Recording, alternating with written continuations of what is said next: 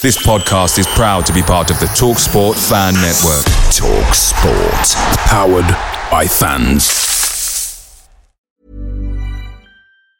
There's never been a faster or easier way to start your weight loss journey than with PlushCare. PlushCare accepts most insurance plans and gives you online access to board-certified physicians who can prescribe FDA-approved weight loss medications like Wegovy and Zepbound for those who qualify. Take charge of your health and speak with a board-certified physician about a weight loss plan that's right for you. Get started today at plushcare.com slash weight loss. That's plushcare.com slash weight loss. plushcare.com slash weight loss.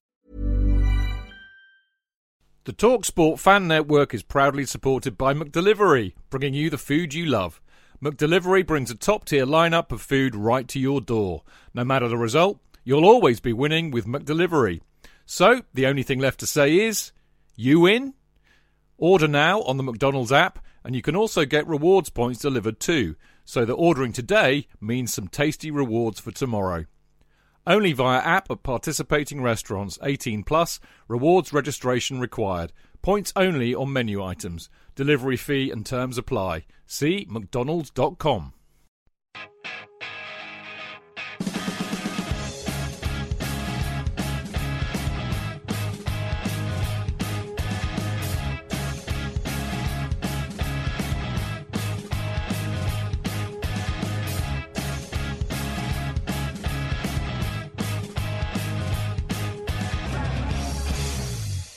Welcome to the Chelsea Fancast, fueled by Guinness, powered by Celery, the show that has actually quite enjoyed the break from the madness that is Chelsea, enforced by the international break.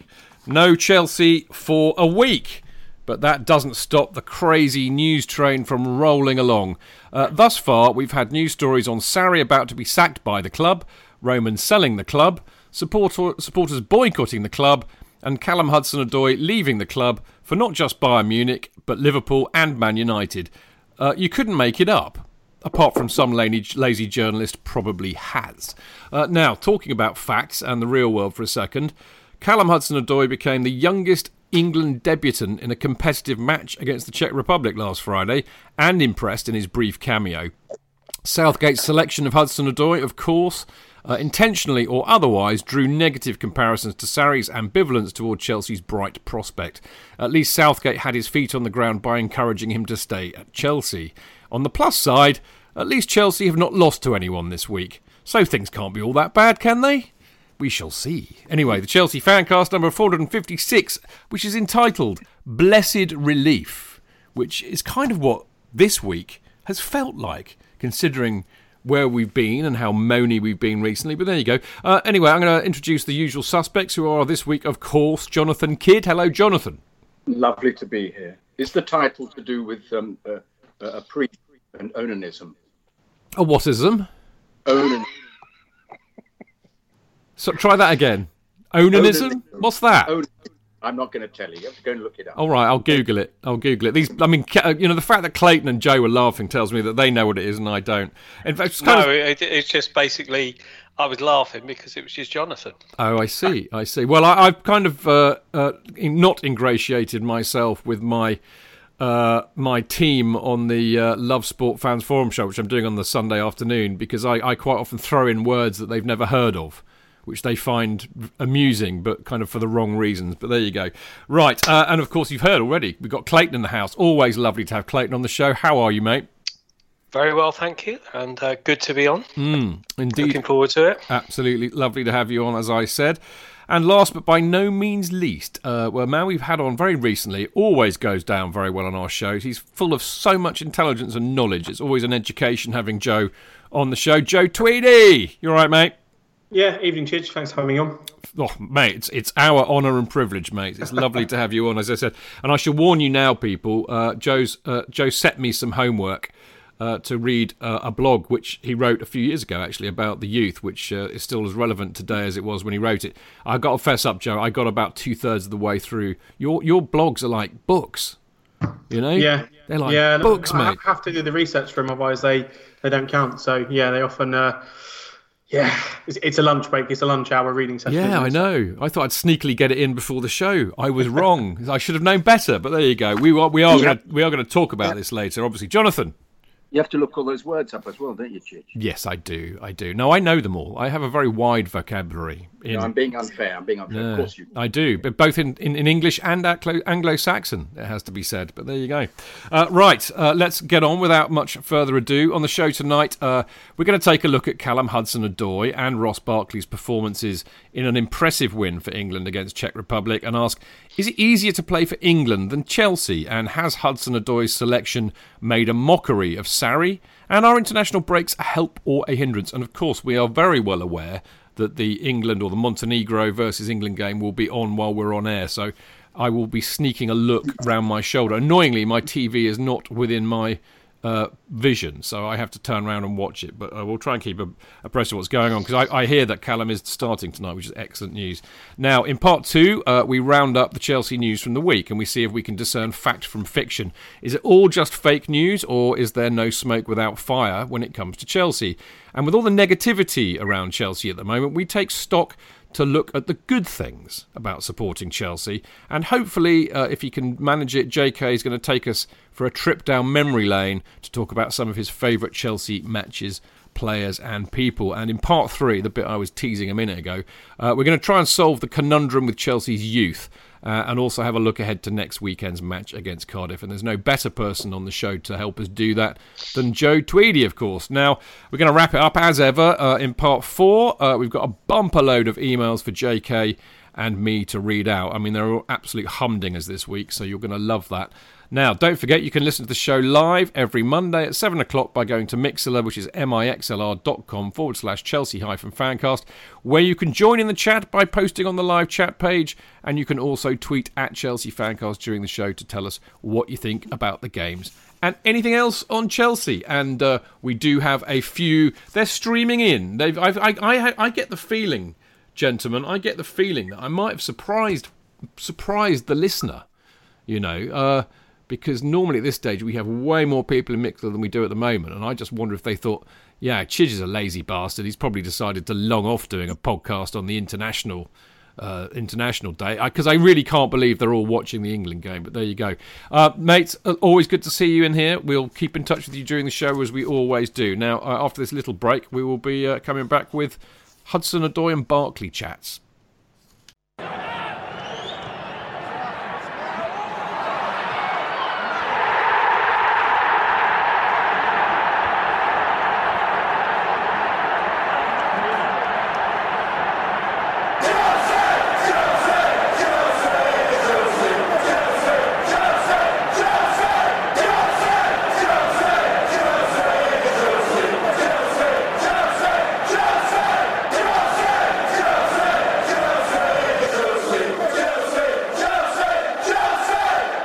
Well, well, well. I mean, I, I, Jonathan and I actually had the somewhat unenviable task of uh, doing a radio show. We were doing our Love Sport uh, Chelsea fancast on Friday evening, which was the evening of the England game. It's really hard to try and watch football and do a show at the same time, as I'm finding out every Sunday.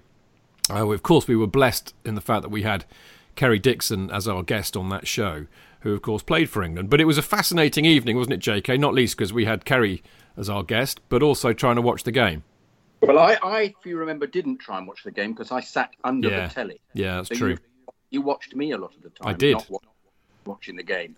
Um, but uh, Kerry was brilliant. I don't know if anybody in Mixlr heard the uh, uh, the show on Love Sport, but um, uh, I love the fact that he sort of disagreed with everything that I said. I thought, oh, actually, thought was part of the course, really. But um, um, there was a wonderful moment that uh, nobody would have got on the radio where he actually said, "What is Sarri ball?" and then removed himself from the microphone and did an enormous shrug that went on for several minutes, and uh, moving his arms and, and having kind of weird face with his eyebrows raised, as if what on earth? And I attempted to come up with a uh, an ex- explanation, but at the end of it, he still carried on with the shrugging. So obviously, I hadn't convinced him. But um, it was um, um, he's very good, very good at uh, talking about football and uh, and a character. And uh, uh if you missed it, anybody, it's really worth having a listen. But also uh, um, catch up with him whenever you can because he's a sweet man and he'll chat to you. So uh, it was um, it was a, a, lovely experience for me to to be sharing a, um, a, microphone with him. It was great stuff. Really enjoyed it.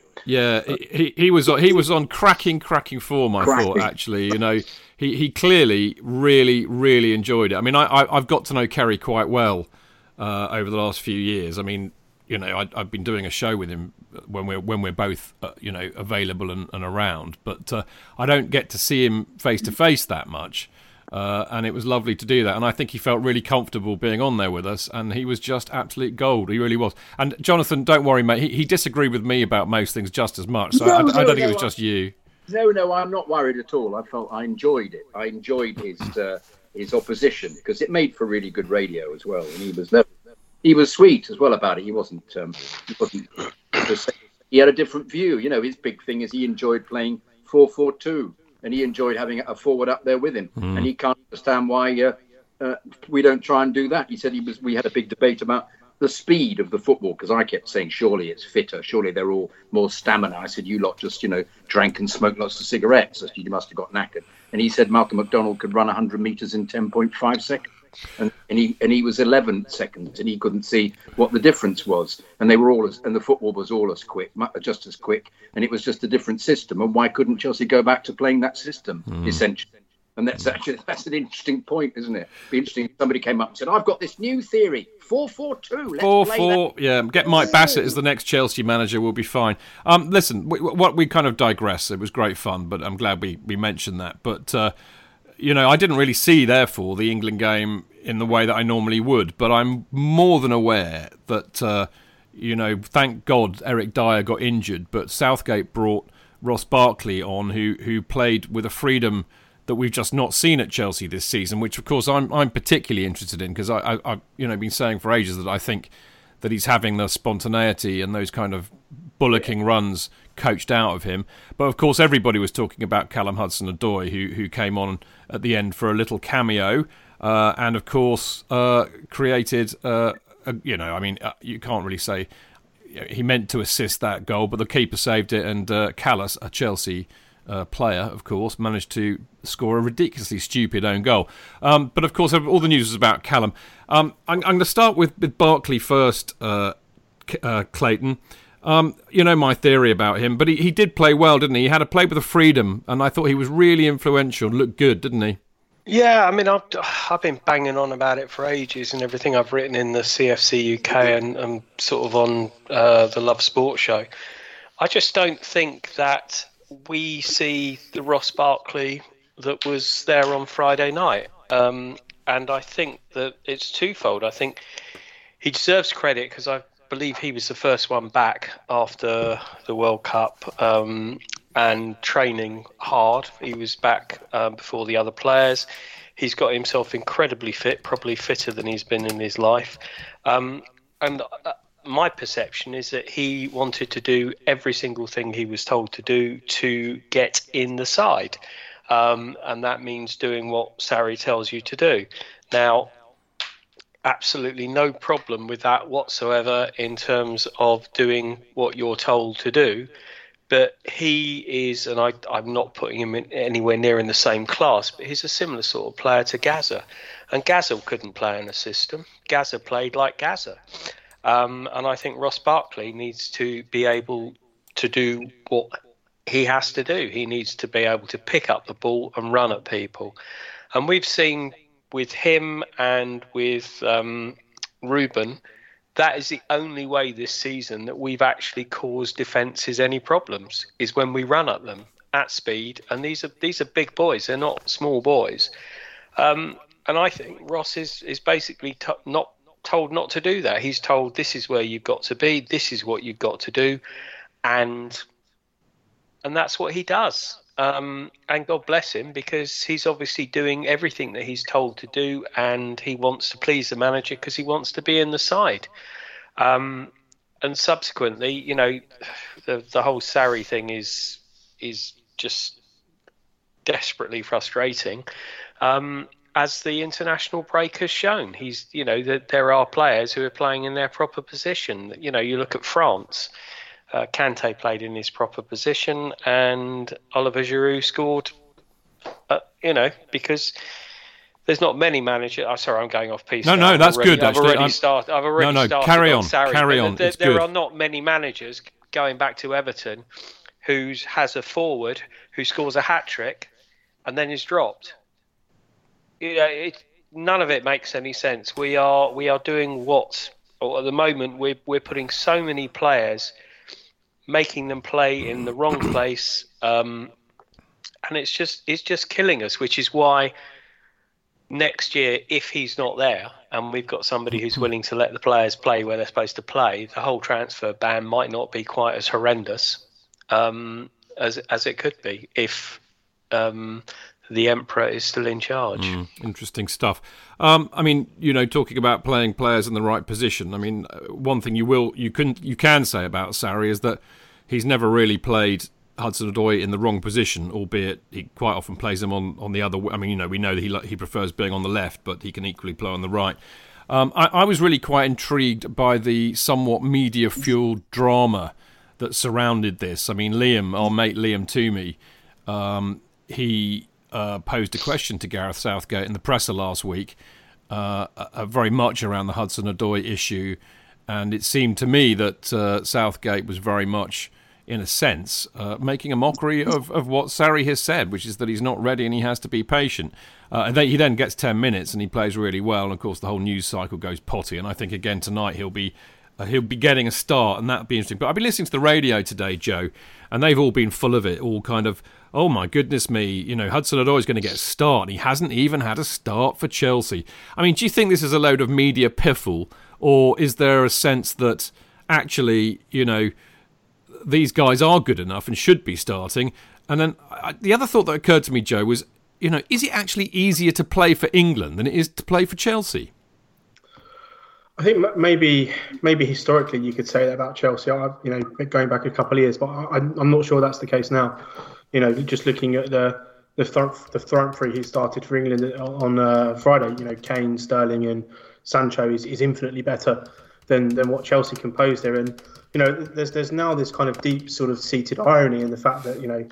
Willian and, and Pedro, the sort of internationals, you know, they were being picked because of international experience. They're they're both currently at Cobham twiddling their thumbs after training with the academy team, and Hudson Odoi is now the international. So it's it, it's quite interesting to see how that's going to kind of you know how that's going to sort of develop over the season because we we keep hearing from Sarri that you know he's he doesn't have the experience. He's not quite you know he's not quite there yet. Yet every time he's picked, every time he's played.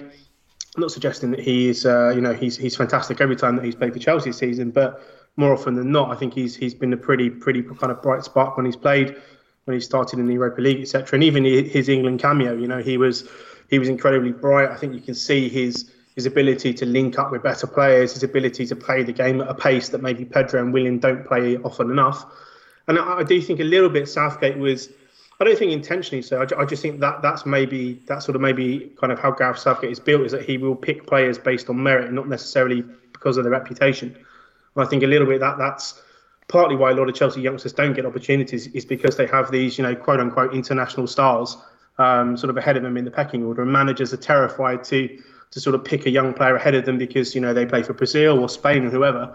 But it's a little bit interesting now because come the weekend, you're going to have, uh, you know, an international winger who's who's played, you know, pretty considerable part in two matches, two qualifiers, while his two counterparts have have been training with, with the development team. So I, I think you know the media were always going to jump all over it. Whenever it's Chelsea, something always has to be kind of you know taken to the to the nth degree and and, and holes prodded and poked and stuff like that. But I do think there's some legitimacy because you know the the, fact that Hudson Odoi hasn't started a single Premier League game this season, given the fact that Pedro and Willian have been so up and down, Hazard even you know has has not been I would say at, at his sparkling best as well. You know the fact that he hasn't started one game.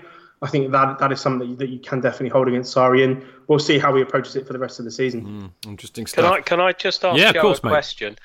Um, how much do you think um, Steve Holland is a big influence on the fact that uh, Hudson Odoi one got called up and one is getting game time?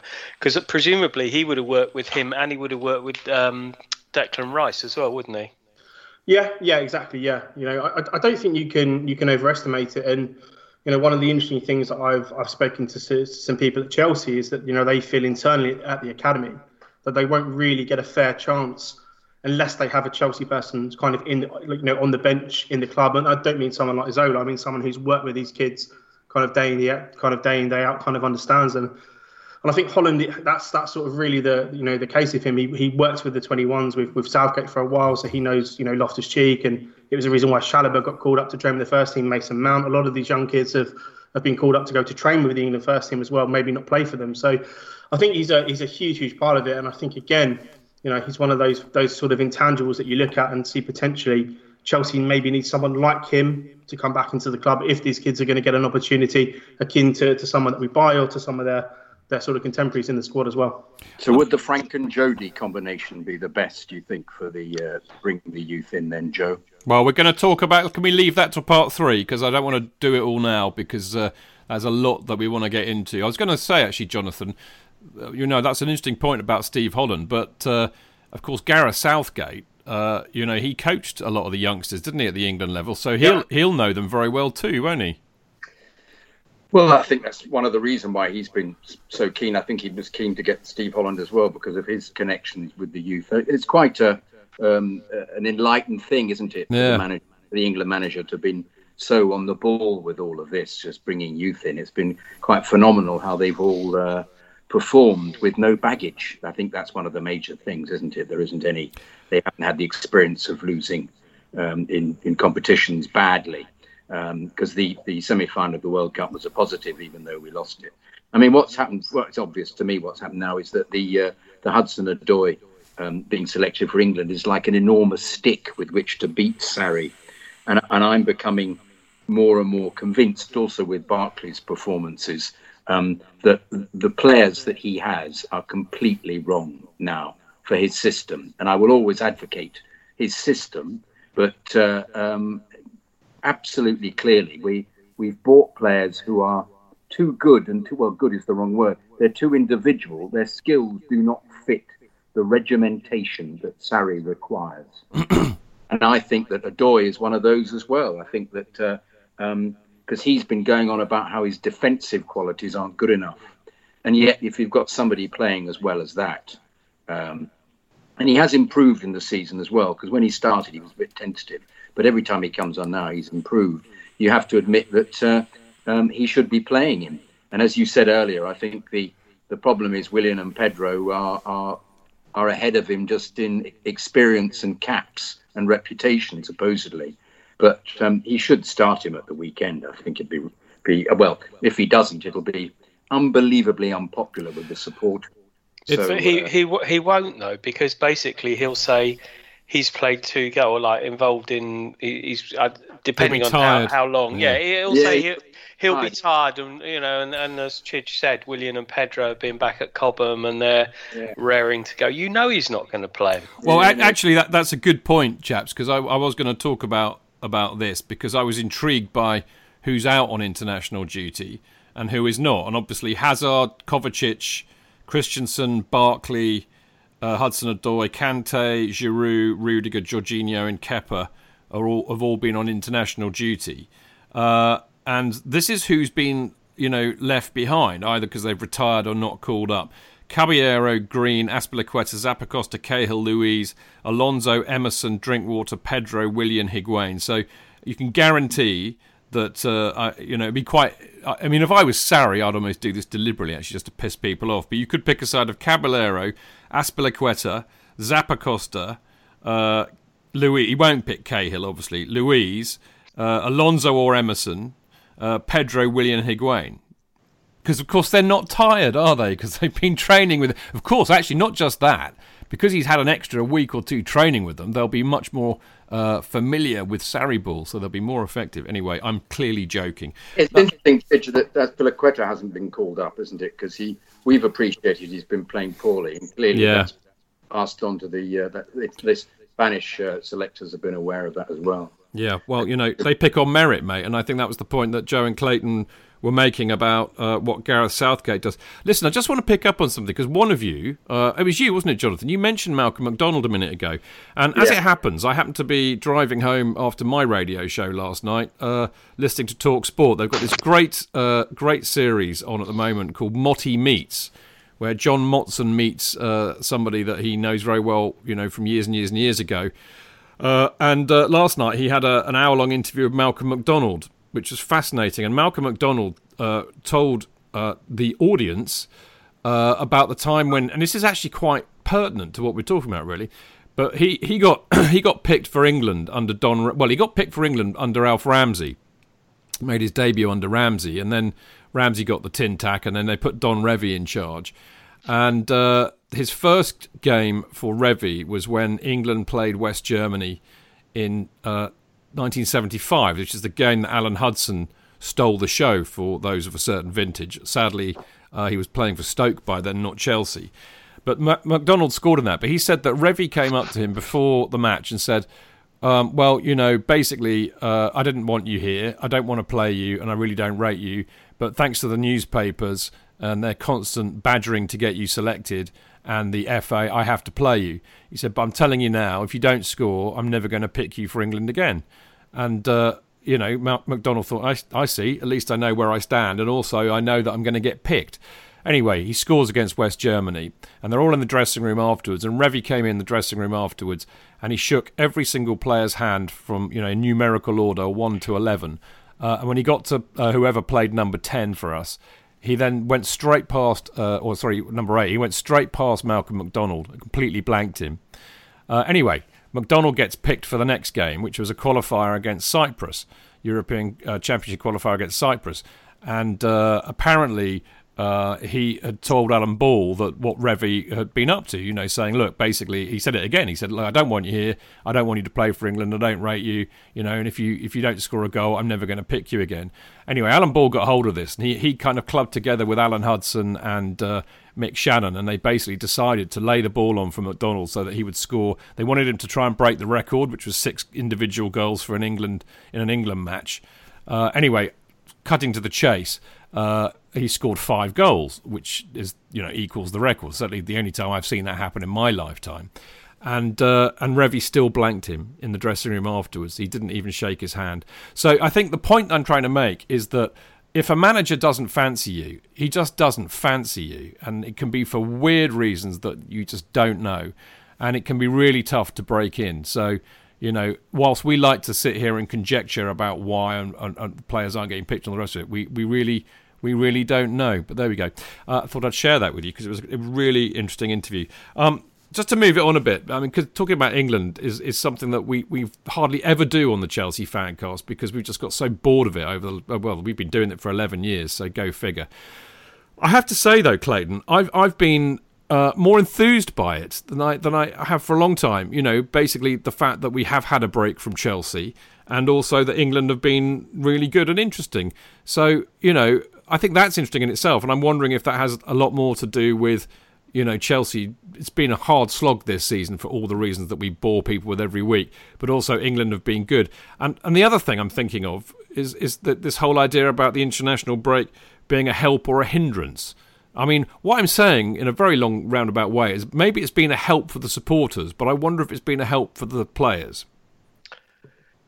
Um, I think that's a really hard one to call. I mean, I can, yeah. I, I, I mean, the fact that they couldn't go out and rectify that bloody awful performance against Everton um, on a Thursday night, the following Thursday or the following Saturday, um, may have been a bad thing.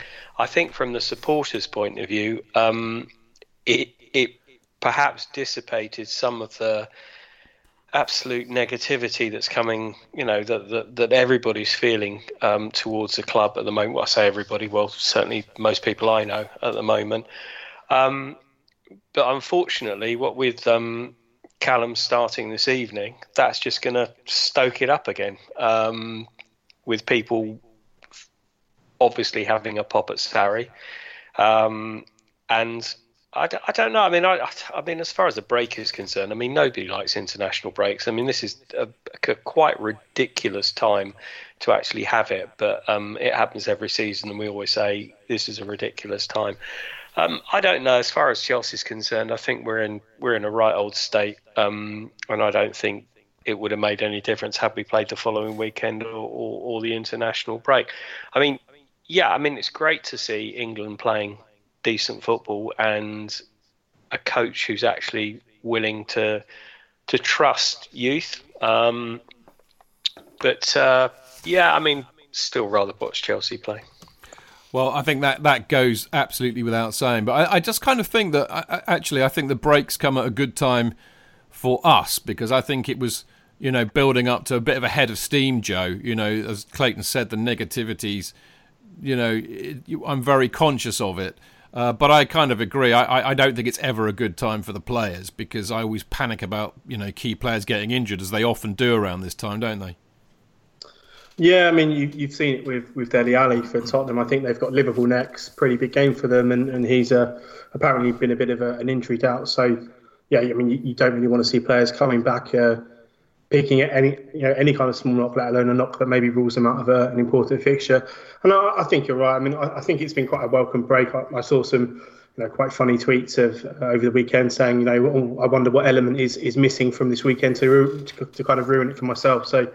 Yeah, you know, I, I think I think the supporters needed a bit of a break. The Everton performance was, yeah, just just abject. You know, not, not sort of delving back into it, but it, it was one of the one of the, the sort of the, the, worst performances I've had, you know, kind of sort of recall us have. That that whole capitulation in the second half was was insane. Um, yeah, it, you know, I think I think also the, the, touching a little bit upon England there. I think it's right. You know, in some ways maybe they, they mirror what, what needs to happen at Chelsea. You know, in a sort of injection of yeah. of youth, a little bit of a, a less of a constrained attitude, maybe a little bit more of a realistic attitude from from the fans and, and an approach to the the way that we play the game. Um, and England seem to be reaping the benefits. And I, I, I, kind of agree. You know, this is the first time in in absolute ages that I'm actually watching qualifying games. You know, I just used to watch the, the tournaments mainly, so I'm actually got a general interest in, mm. in watching how this young team perform. So, yeah, I mean, I think it, I think it can be both. I think for Chelsea, the players, it's probably a hindrance. They probably wanted to get back in and try and readdress the the Everton result, but I think for the fans, it's been a big help. Mm. Jonathan, what say you, my friend? Would you agree with that? Um. Uh, I've I've enjoyed watching England, but just because they they uh, I'm so used to them being dire that um, suddenly there's uh, you know I'm, I'm, i want them to do well, and uh, I'm I'm also keen on watching the system. He, he seems to the, the the players just seem to revolve. He just seems to get newer and younger players in all the time, which is is is quite remarkable that they then perform, which is great testament to the uh, I think to their experience of having done so well in these youth competitions. It means they're not actually scared of um, of the environment. There was a uh, an article in the paper this morning about Steve Gerrard being picked at 19 for England and um, um, uh, having to to phone um, one of his uh, mates playing for England. I think it was uh, Callaghan, just to ask him to, to to accompany him downstairs because he was he was shitting himself, as he put it, actually to to meeting all the England players whereas this lot just seemed to be completely unafraid. So it's actually very refreshing. I mean, I, am I'm, um, and we have to get into perspective though. I, I, I think um, Czech weren't Czech Republic weren't terribly good, but uh, you know, we keep making this excuse for Chelsea playing in the in the Europa League. Aren't very good, and you keep thinking, yeah, but they're still taking him to pieces, and he's playing with players who he then doesn't select for the for the first team in the league side is what we said the other day. You think perhaps he should have just given in completely to the team that won um, uh, five um, 0 the other day and put them all in the in the yeah. first for, the, for a Saturday, and they would have they would probably taken Everton to the cleaners. Um, but yeah, no, I, am I'm, I'm really enjoying watching England for the first time for ages. I used used to re- never watch it, record it, come home, and then watch it at um, you know six times or twelve times the proper speed, and then realise that we played dreadfully and lost. So uh, um, you know, I, I'm I'm uh, you know, good on him. Fantastic. I think it's uh, it's it's great to have uh, everybody winning, and it's interesting to see that he, everybody else is winning. Northern Ireland are winning, and Wales are winning. You wonder whether this is a, a distinct reaction to the political situation at the moment. Well, at least we've got something happening on the sporting front. You know. Well, you know, even Scotland beat San Marino, so there yes, only just though, but at least they did. Yeah. I just called them San, San Marino. That was a bit of a Freudian slip, wasn't it? San Marino, of course, the great mighty San Marino. Right. Okay. What, Jonathan? No, I'm saying you. Yeah, you did. It was yes. I did. Weird. Get, uh, away from uh, Jose. Yeah. All right. Okay. Part two coming up, uh, and we're going to have a, a, proper old roundup of all the Chelsea news from the week. and uh, to see really if we can discern fact from fiction, because I feel, feel there were some rather spurious stories coming out. Uh, so, was it all just fake news, or is there no smoke without fire when it comes to Chelsea? And uh, with all the negativity around uh, about Chelsea at the moment, we're going to take stock and have a look to see what are the good things about supporting Chelsea? Is we're trying to be positive tonight. You know, no, there's no football to talk about, so we've got nothing really to moan about. So there we go. We can be positive. And on that note, hopefully, uh, JK is going to take us uh, for a trip down memory lane and talk about some of his favourite Chelsea matches, players, and people. We'll see you in a sec.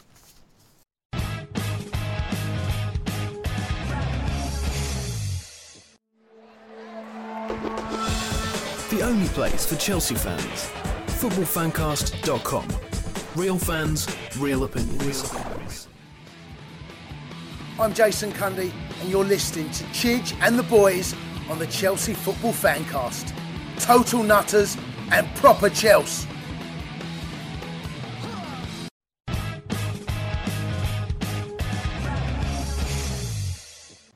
Right, welcome back. Uh, I'm Stamford Chidge, of course, and you are listening to the Chelsea Fancast on a Monday night, uh, and uh, with the Mixlr peeps uh, listening to what we have to say and uh, talking talking to themselves. Although they're a bit quiet tonight, I think they've all sneaked off to watch the England game.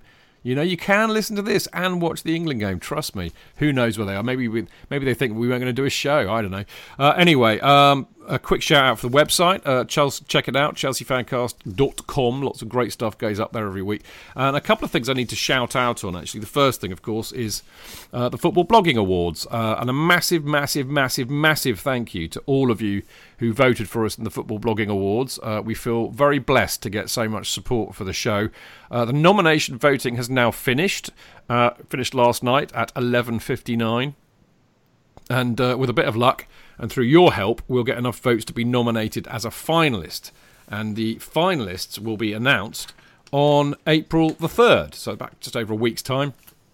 And uh, if we are nominated as a finalist, then annoyingly for you, I'm very sorry about this, but we'll all have to go through the voting process again.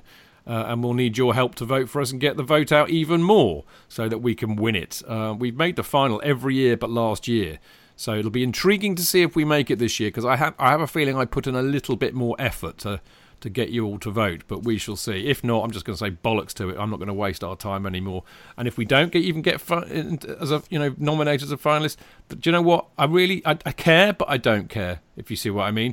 I mean basically the only validation we ever need is that we enjoy doing the show and you lot out there enjoy listening to it, and your feedback will always mean way more than uh, getting a you know bloody award or anything. That's just that's just so I can wind up other people, really. Anyway, uh, now talking of good things that we do, uh, which I'm I'm really delighted we've been involved with this. Actually, this is the Hyundai Extra Mile competition.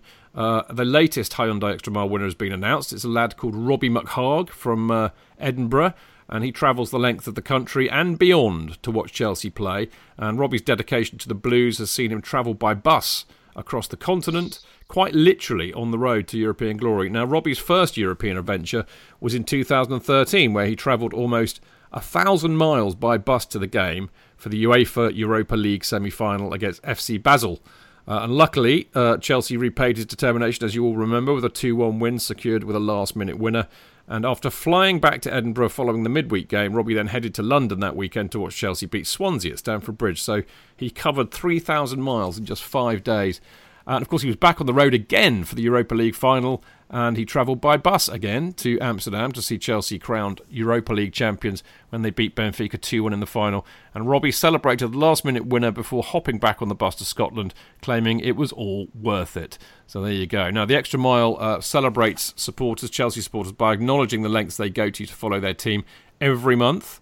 Uh, the competition will reward the most dedicated fans with club prizes, including match tickets and club merchandise. And at the end of the season, one of the monthly winners will win the ultimate prize for any football fan, uh, and that's the opportunity to travel across Europe to watch one of Hyundai's partner clubs in action. Uh, Chelsea, uh, of course, obviously, AS Roma, uh, what else? Atletico Madrid and Hertha Berlin. Now, to enter, to enter, fans simply need to visit the website on uh, basically just go to https uh, colon forward slash forward slash blog.hyundai.co.uk forward slash the hyphen extra hyphen mile and uh, and then you basically go on there, tell your story about how you've gone the extra mile in support of Chelsea. Uh, the link can be found also on our on our Twitter feed. It's pinned to the top, and our Facebook page. It's pinned to the top there, so it's easiest to find it through there, I suspect. Uh, and then what you need to do, you need to tell your story in 400 characters or less, and upload an image showing your passion for Chelsea and for a chance to win the prizes such as the match tickets and the merch. And uh, uh, sadly, we couldn't do it this month, but also you you also get an opportunity to get interviewed by me uh, which gets played out on the Chelsea Fancast, which is quite fun. Uh, some people who've done it have been really chuffed to have that done, as are we. It's always interesting hearing their stories. Jonathan, I was uh, reminded actually hearing about Robbie's, you know, his adventures following Chelsea of uh, my mate Psycho Phil, who went to uh, to watch Chelsea play Athens. No, they played Real Madrid in Athens. Idiot. They went to play Real Madrid in Athens for the Euro- European Cup Winners' Cup in '71 and he was about 17 at the time, and he had to hitch there, and of course had to stay because the final was re- replayed. So he had nowhere to stay, and he slept on a beach, and then he hitched back to London, and it took him a week to hitch back. So that's going the extra mile, isn't it? My goodness me!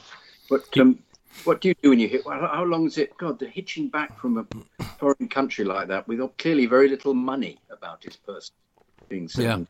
Yeah. Oh, they were n- none of them had any money, and of course they, they had to sleep on the beach because they'd probably drunk the money that they'd had. I mean, I I heard from uh, your mate John Hollins. He was telling me that a load of fans were staying in, in the players' rooms. It was absolutely mad. Can you imagine that happening now? Not going to oh, happen. Oh, never ever. Anyway, it's great fun this thing, and I think maybe this could be it could be the last month next month. Okay, so if you haven't entered this or you want to enter this, and and you know get a chance to get some tickets to a Chelsea game. So if you don't get the chance to go because you can't get tickets, you haven't got a season ticket. This is a good way to try and win some tickets and also you get to be on the Chelsea fancast, which would be great. I mean, we, we all love it when you do. So you really need to, to get in your you know stories right now because I think April's the last month for it. So there you go. So uh, you just just tell them have you how you've gone the extra mile in support of Chelsea. Very simple, right?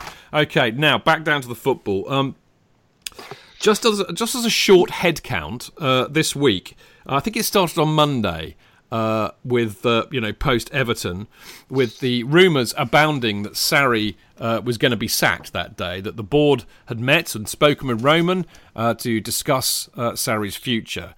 Uh, and of course, I, I wonder actually. I'll, I'll, ask this in a minute, but I'll remind me to re-ask you this about actually the international break may well have helped Sarri with no games, the heat taken off him. But anyway, then there was a story about two days later saying the fans are all boycotting Stamford Bridge because uh, apparently uh, there are massive empty spaces, even though the picture that they used was the away end. Uh, and also, um, there was the issue that no, none of the journalists, I think it was the Mail, the Mail Online had this story, basically saying that we've all had enough of Sarri, we can't stand the football, it's an absolute pile of shit, we can't be bothered to go, and there are 400 tickets for sale on the ticket exchange for the Burnley match. Of course, completely omitting to say, oh, well, of course, you know, two of these matches that they're talking about being moved to Monday nights. One of them is Easter Monday, and actually, I know most Chelsea fans completely brassed off with the fact that all of their matches always get changed to stupid times. So there was that. And then just to cap it all, you know, because they hadn't quite, you know, put enough bogus journalism in there, the old rumour, the, the story that always comes round once every international break, uh, was that Roman Abramovich is selling the club again. Uh, so there we go. Oh, and I forgot to add because I forgot this one, but there's another one, which of course is that not only is Hudson Odoi uh, being sold to Bayern Munich, he's actually probably going to be sold to Liverpool or Man United as well. Anyway, my point being, um, what a load of arse gravy is what I would say on face value, but there there is always that element with Chelsea. Uh, Joe, that you just never know, do you? You know, sometimes there is no smoke without fire. So, what, what's your take on those four stories? it's quite a broad question. Um, I mean, I think the, the, interesting the interesting one for me was Sarri potentially going. Um, you know, there were you know there, there, were a lot of rumours. I think pre the, the City Cup final and then the Tottenham game that, that that might have been sort of the stretch where he potentially gets sort of removed from from his position. I thought the, the the, capitulation against Everton, you know, leading into an international break, if if he was going to go this season, then then that would have been the time to do it. You get a manager in, you give him what a, almost two weeks to to get their feet in and figure out a system or whatever that they can play towards the end of the season. So again, I, think you know there, has probably been some underlying truth to the club, maybe not being super happy with Sarri, but I think it all comes back to the the point that they, they maybe can't find a, a, caretaker until the end of the season. You know, if they're looking at a, a new manager, maybe that person wants to be appointed permanently. Maybe they, they just can't find the right fit. And, you know, again, I, think it all leads back to whether the club feel that Sarri can, could win the Europa League. So, you know, there's, there, there must be so many different factors into that. In, in terms of sort of fans boycotting Stamford Bridge, I mean, I think you've pretty much hit that one on the head there, Chidge. I mean, yes, there are lots of uh, lots of tickets on the exchange, but there that's you know that's happened multiple times, you know, through through the course of, of various seasons since they've had the exchange there.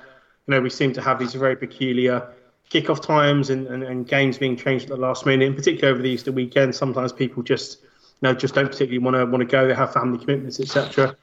And and you know the, the sale rumours again. You know, I mean, it, it kind of pops up almost every time Chelsea have a have a sort of bad patch now that you know Roman will be selling the club.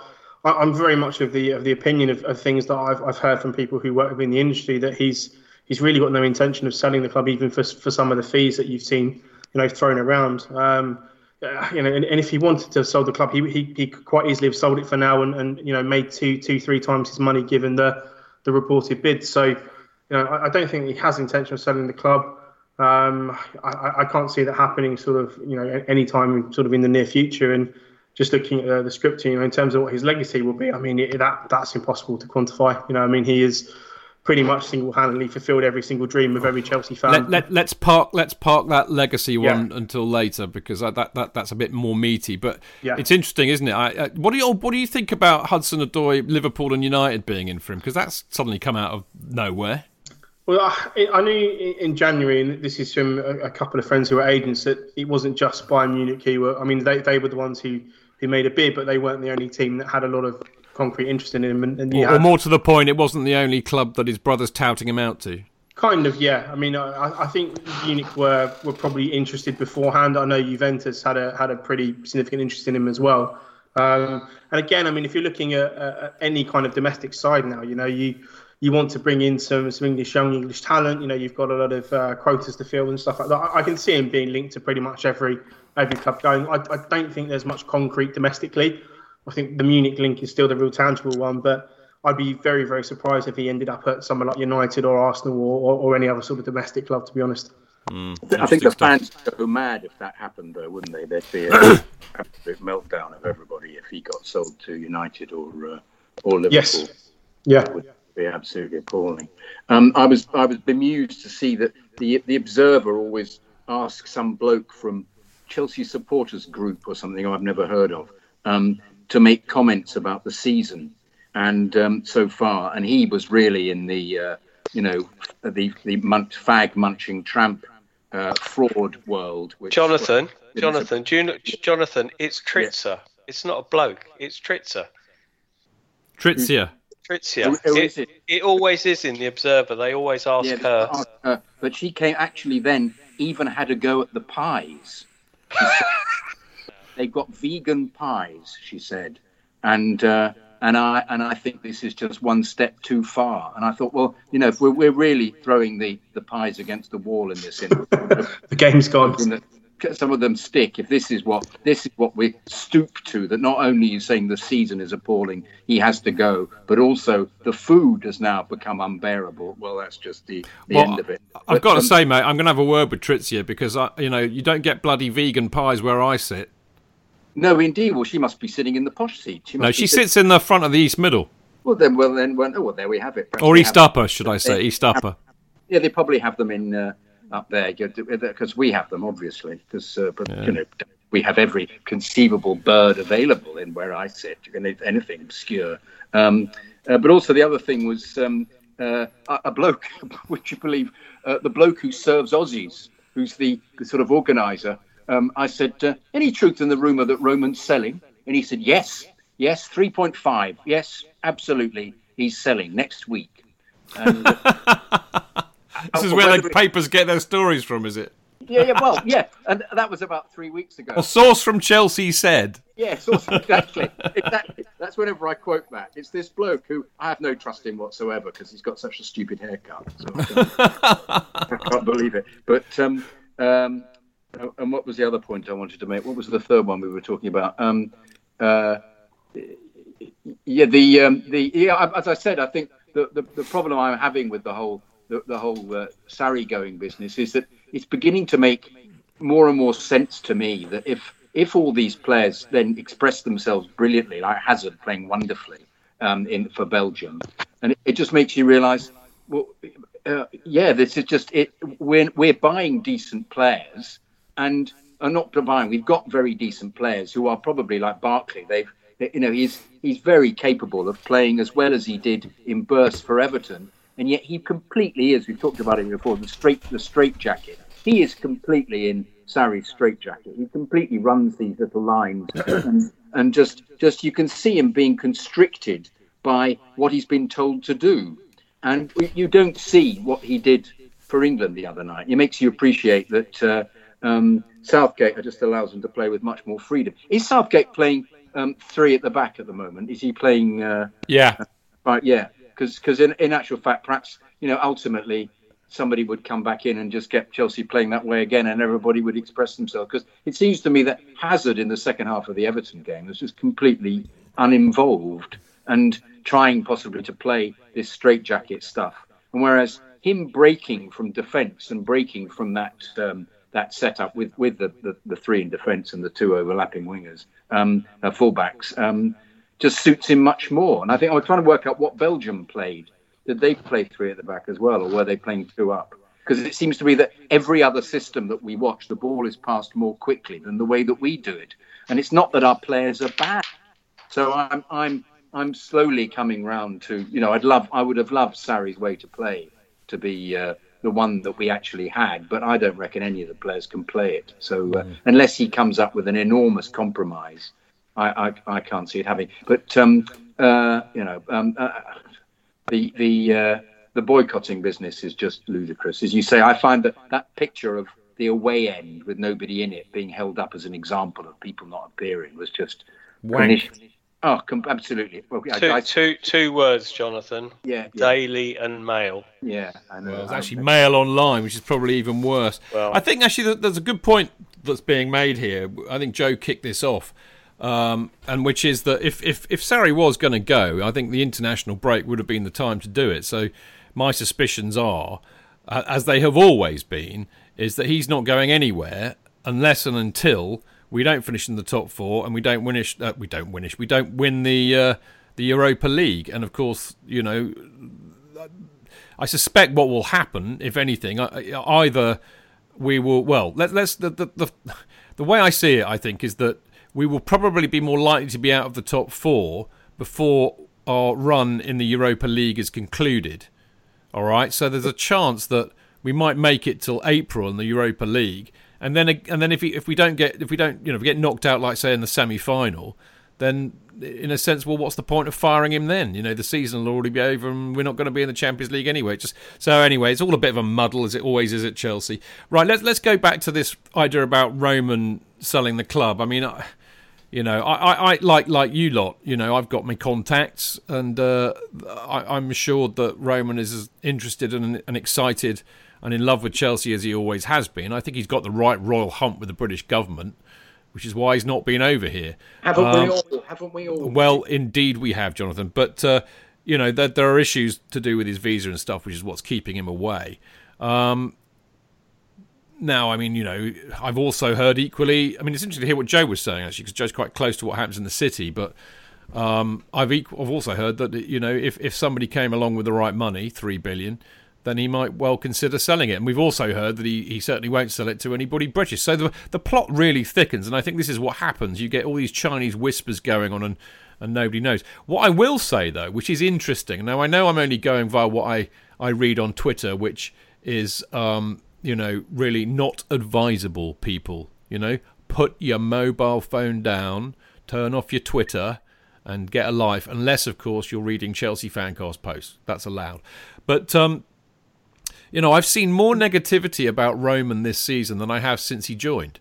And I mean, I, I can't really say where it's from because I think it would be unfair just to say, oh, it's you know the 13 year old virgins who who uh, uh, very much of the Sarri in brigade. I don't really believe that's true because it never is. You know, you get people from all sorts of factions coming up with this stuff. But I've definitely seen more negativity, and that kind of led me to think, well, you know, let let, let us say he did sell the club. Uh, you know, what would his legacy be, Clayton? I think Joe said it, it. You can't quantify what his legacy is. I mean, can I just go, just step back before I answer that question? Is it you talking about the um, negativity towards Roman? You know, it's it's it's a lot like when John Terry retired, when Frank Lampard left, and they did something that you perhaps didn't approve of, like going to Man City or JT going to Villa or whatever. These guys don't have to explain themselves to us anymore. They can do what they like. They they have created their own legend. And if Roman sold tomorrow and I I I just you know I, I would have nothing but the ultimate gratitude for what he's done for the club.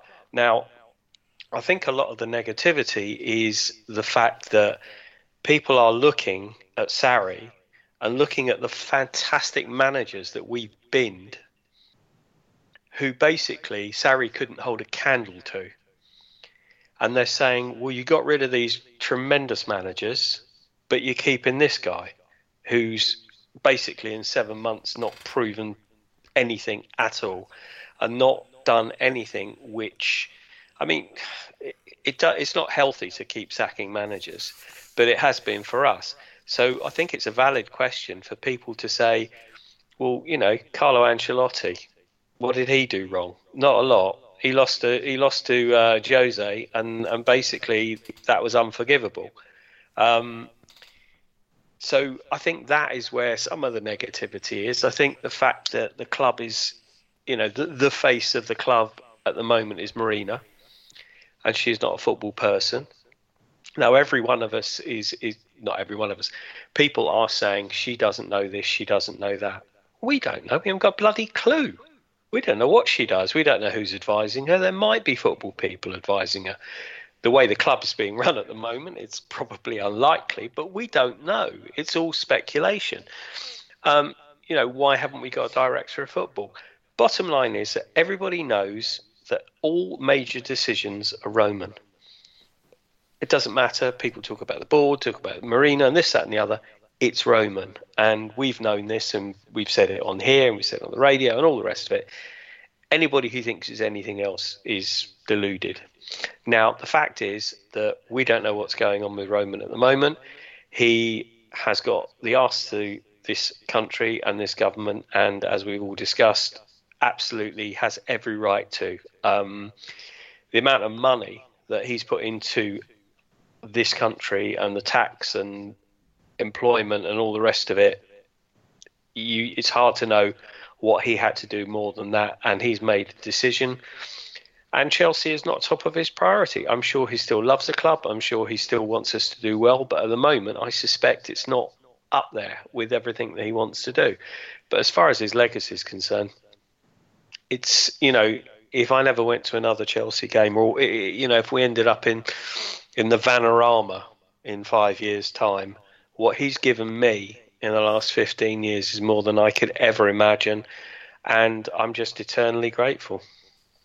Very, very well said, Clayton. And I, I echo that entirely. I mean, uh, you know, without, I, I think it's a good. I, one thing I will say, just to pick up on that, and, and this is a very good point, is that in a sense, I, I read something somewhere. Uh, I can't remember who wrote it, so I for, forgive me if you're listening and blah blah blah blah blah. But you know, essentially, uh, every single person on that board uh, really is a Roman person. They they had a relationship with him in business that predated Chelsea, and essentially their job is to do his bidding. So Clayton's got a point. You know, whatever happens at Chelsea really happens because Roman wants it. And let's be honest here: good decisions and bad. And the the point that the person made, who in, in, the, in it could have even been a tweet, it could have been celery for all I know, may have been anyway. The point is, is that if if uh, Roman goes tomorrow, the chances are that the entire board would go because basically they work for Roman. They don't really kind of work for Chelsea. So it's an interesting issue, but. Uh, the reality is, I think that may be why there's some of the negativity because you know the, some of the decision making at the club has been bewildering to say the least, and perhaps we're suffering a little bit for it now.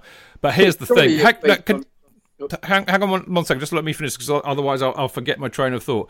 The reality is, is that uh, whether um, you know he goes or not, uh, you know we you know, he's in, he's entitled to do what the hell he wants. This is the this is the thing that people forget, and it's easy for supporters to forget this because we very much see it as our club. It stopped being our club in July 2003 because that's when Roman bought it and it's his club. So he kind of does what he bloody well likes because he certainly pays for it and pay for it he certainly has. And as Clayton said, and I absolutely agree with this, you know, we have seen this club do things in the last 15 years that none of uh, my generation, Jonathan's generation, and Joe's generation would have ever thought imaginable.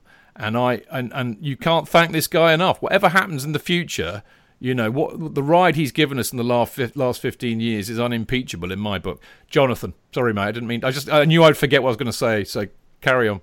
No, I was going to say it was just it was the very fact that there is this this complete lack of information. We've discussed this before. That people are then.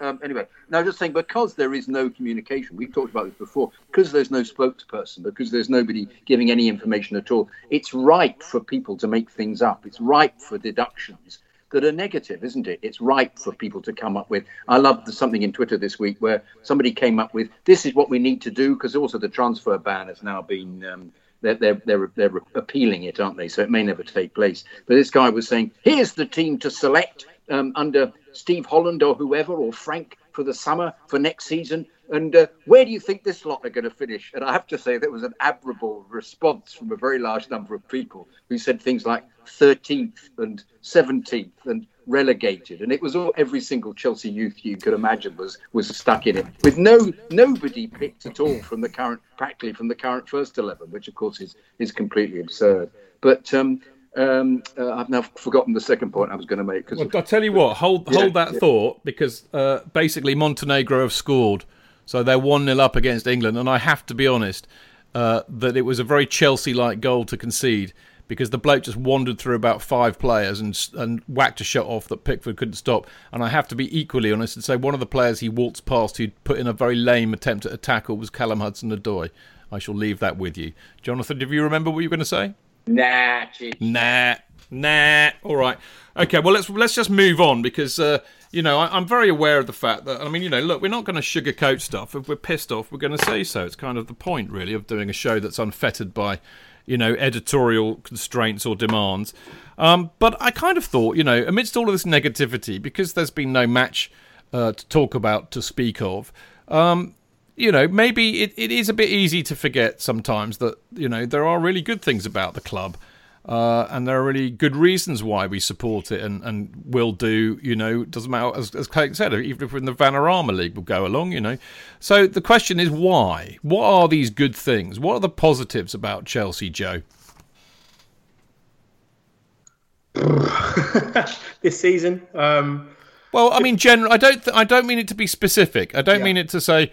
I, the question is not can you pick out any positives from what's happened on the pitch this season. It's really generally. You know, we forget these things. I think in the midst of the maelstrom of uh, being beaten by Everton and whatever, and you know, getting wrapped up in that day-to-day news cycle which fires shit at you twenty-four seven. If we take take a step back about away from that, you know, why we're passionate about Chelsea still? What are the many good things there that we forget when hit with all of that stuff? I think probably my my favourite thing about the club, and, and, it has been since I was a boy, basically, is the is sort of this continual relationship that Chelsea have with a lot of ex players, and you know you get the sense, particularly with the, the, the, team that I grew up watching, sort of the Di Matteos, Hughes, Petrescu, Vialli, that sort of era, moving into sort of the early 2000s teams, Hasselbaink, Johnson, etc we seem to have a, a, capacity to draw particularly overseas players into the club and it, it's kind of and mentality and maybe sort of that culture that's been established by sort of Dennis Wise in sort of the early 90s and that kind of thread really seems to to carry on to this day. I mean, you see even now, you know, players like Hilario working at the club, Paulo Ferreira, Tore Andre Flo, sort of this this whole kind of generation of, of, of players who have become kind of indoctrinated into this sort of Chelsea way.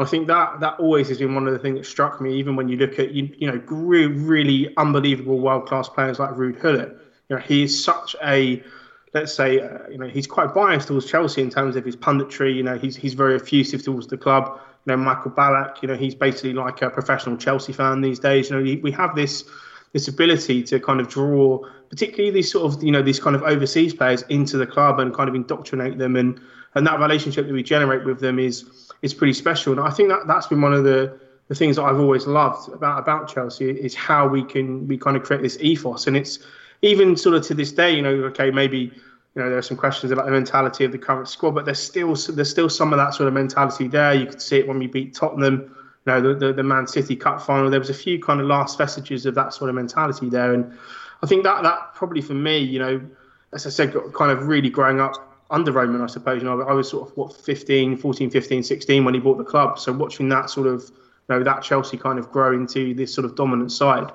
just that whole relationship that these players got with the club. Maybe it was with, with Terry and Lampard and all these sorts of players kind of bringing people in. But to this day, I, I still find that absolutely fascinating. When you know, I, I saw a uh, was it a, a, a, Tottenham Legends kind of you know squad that we're going to open the stadium up, and I literally couldn't recognise three names. And it's not because I. You know, I'm not. I'm not a huge, uh, you know, Tottenham Legends fan, but literally, you know, if you if you were to do the the similar for Chelsea, you know, you, there would be like an absolute ton of world class players coming back to, to play for the club. So you know, fair, all of this, you'd have to go back. You'd have to go back to 1960 to find any Tottenham legends. Sure. Yeah, yeah, exactly. Yeah, but it, it seems to be that this, you know, this this kind of culture that we've established just seems to to continue on and on. And I think you know, looking for a positive, it's this just yeah, this, the the relationships that we create with players amongst fans with players who play for the club. That seems to just be kind of yeah, like never ending. And, and I think that for me is, is one of the good things that I really do love about the club. Excellent response, Joe. That's just what I wanted. I didn't expect that. Something different. Clayton, how about you, mate? I don't understand the question. Well, okay, let me try it again. Uh, I know, I know, I know you're having a beer, mate, so I know it might be a bit of a struggle. But uh, no, I'm I, not. T- no, the only, the only reason I can't understand the question is because I can't think. I, I can't answer it because I couldn't. I couldn't support anybody else. I can't compare it to anything. And and when you say, well, so why do you then? Why what? support the club? I don't know. It's really interesting actually because um, Danny Baker, who over the years has shown his utter contempt and hatred for um, Chelsea, but he is in some respects a very entertaining man. When he was talking about Millwall, he just basically said, "Why do I go? I can't explain it. I just go because I have to because that's that's in my DNA." Um, Nick Hornby, when he was writing the, that fantastic fever pitch, and he basically said he couldn't understand why he had to be there on a wet Wednesday night for a match that didn't mean anything, but he knew he had to be there because if he wasn't there, he might miss something. It's insane. Following a football club makes no logical sense. If you did, you know, you look at the rest of your life what you do in your life, and you know, decisions you make. None of them, but none of them, you know, the the compared to the decisions you make when it comes to Chelsea. I mean, it is just it's a way of life. I can't I can't imagine not supporting them. I can't imagine supporting anybody else. Um, as much as you know, when people say, "Oh, boycotting and all the rest of that nonsense," which the other thing, which also on that Monday night, um, there's no district line as well on the Easter Monday night, so that's just another thing the Daily Mail didn't uh, mention. Um, it's i mean this season's awful. It's absolutely awful. And you know you're sitting there and you're watching the team against everton. It was a typical chelsea performance and jonathan's older than me but i mean you know i mean there are there are times when you turn the telly on if you're not there and you watch a game and you just know you just know from a certain point and you can't say why that you're not going to get anything from the game that you're going to you're going to lose it and that Everton game was no different. I couldn't ever see, even when we were dominating, I couldn't see us winning it. And well, okay. So why didn't I turn it off? You know, if I'm watching a film I don't like, I turn that off. And I'm watching Chelsea. And I watched it until the bitter end. I watched it until the referee blew his whistle, even though I knew that we weren't going to win. There is no logical explanation. So if you're looking at positives supporting Chelsea, I love the club. That's that's my positive. That mm. everything about it I love. Even moaning about it I love. Fair, well, well put, mate. You know, and yeah. and it, it will never be any other way. And the day I stop feeling that is the day probably they nail they nail the lid down. Mm, absolutely spot on. What about you, JK? Uh, I have a certain affinity with Clayton. Really, I don't. There was a You, you love Clayton, not Chelsea. I love Clayton and not Chelsea. Um, I had a, a period where um, I had the option to support Wolverhampton Wanderers because I liked the old gold shirts. So we talked about that. They haven't got them now, of course. They've got that strange yellow, which they're all complaining about as well. And I bought one, much to my dad's despair, because you could buy them. You could buy little Umbro shirts even in 1960. And uh, and I bought one. And he had been taking me, uh, and he carried on taking me to, to Queen's Park Rangers and Fulham. And um, uh, I clearly had to make my mind up who I wanted to support because he, he said to me that it would be a bit foolish supporting Wolves. They're in the Midlands and I'd have to make an enormous journey, whereas I could just wander up the road with him and watch Chelsea. And I preferred the blue shirts. And um, uh, I then uh, I just made a decision. Well, I think Chelsea were doing better than Fulham at the time, and Rangers were in the third division. So I thought, all right, I'll support Chelsea. And from then on, it was completely in my blood it was just like one day I thought, well, I better support Chelsea then, and then that was it. I was completely hooked. um, and I, I, I don't, I don't, I don't know where it came from. I don't. It was up the road. It was the nearest. Um, I loved football. I enjoyed playing football. Um, so it, it, it's something that you just, you. It's when you, so when I've got a friend who says to me, um, "I'm supporting uh, Newcastle and Manchester this year," you just want to think, what, what is, what is wrong with them?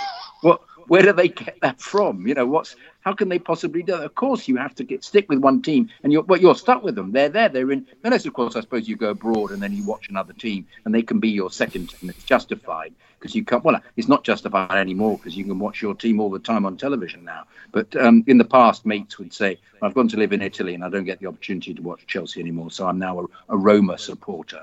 But I'll come back and watch Chelsea when I can." That's forgivable.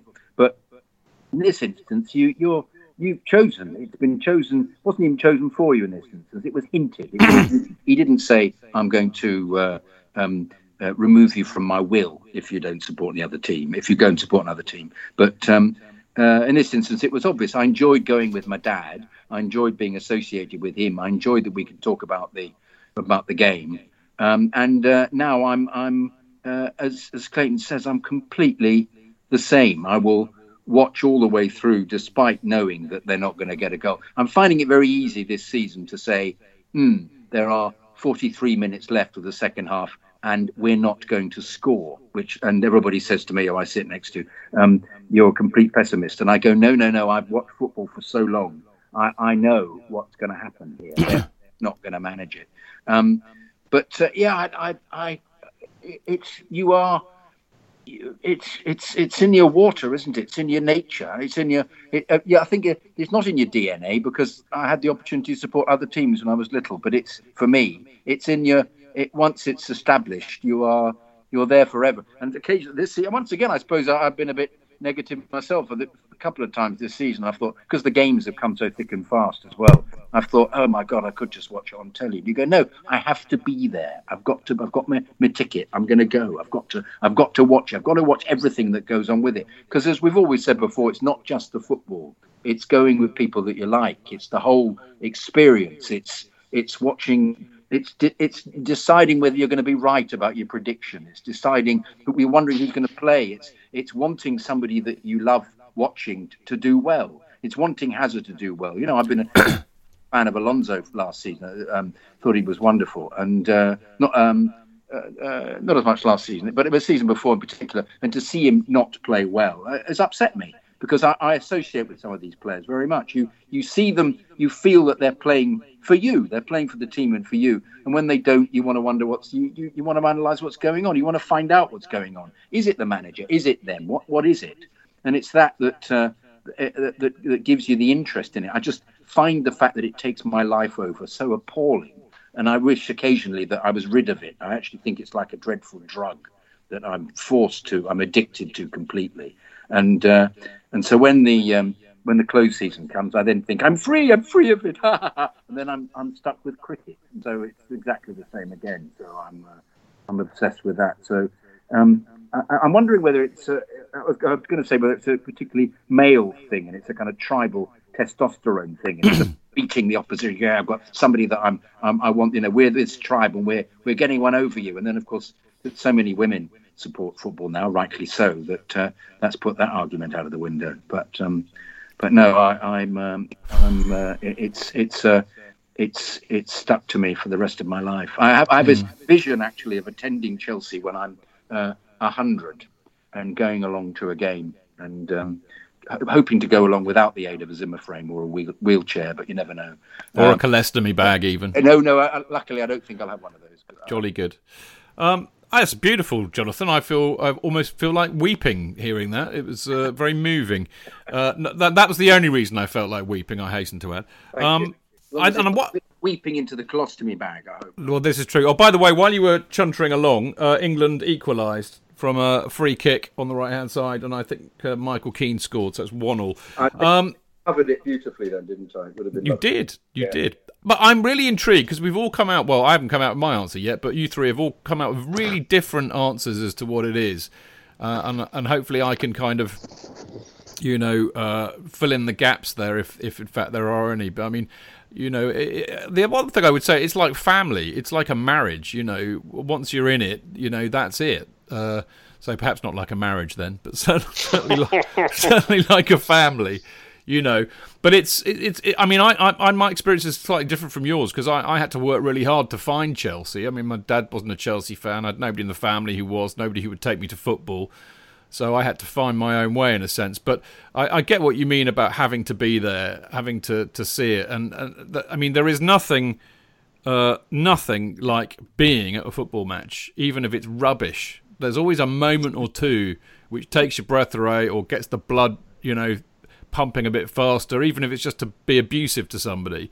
There is nothing like the the live experience of watching football, but more to the point, watching the club with whom you have an emotional investment for, and uh, you know please never take that away from me. Although, of course, reality sometimes has to bite, and that's something that we all have to deal with. And I think that's, you know, going back to what we were saying about the fans boycotting Stamford Bridge.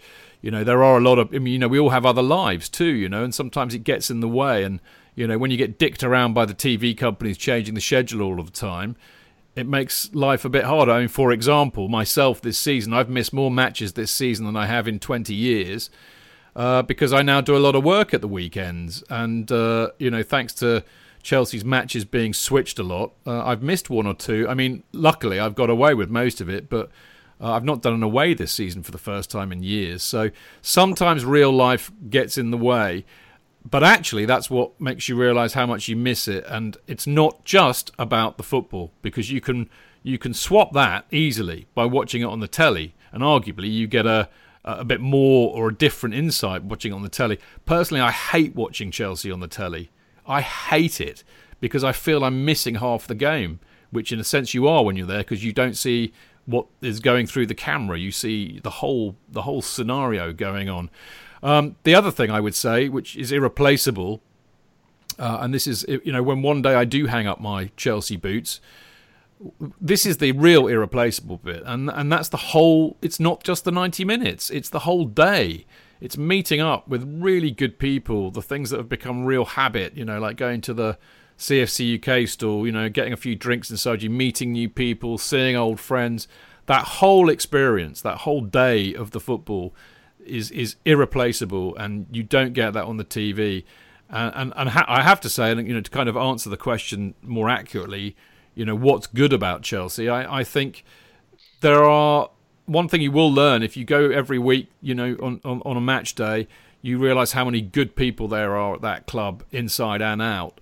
Now, I'm sure you can say that about every club, and it would be churlish of me not to, to, to admit that. But uh, you know, they're a really good bunch. There's a good example of that.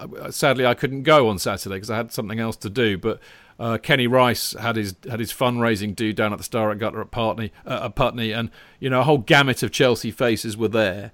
Uh, and you just realise what a great bunch of people there are at Chelsea. And one of the things I've always loved about the football and, and Chelsea in particular is that ultimately it's a real real hodgepodge and smorgasbord of people with different you know, different degrees of intelligence, different views, different political views, different religions, different races, creeds, colours, you name it.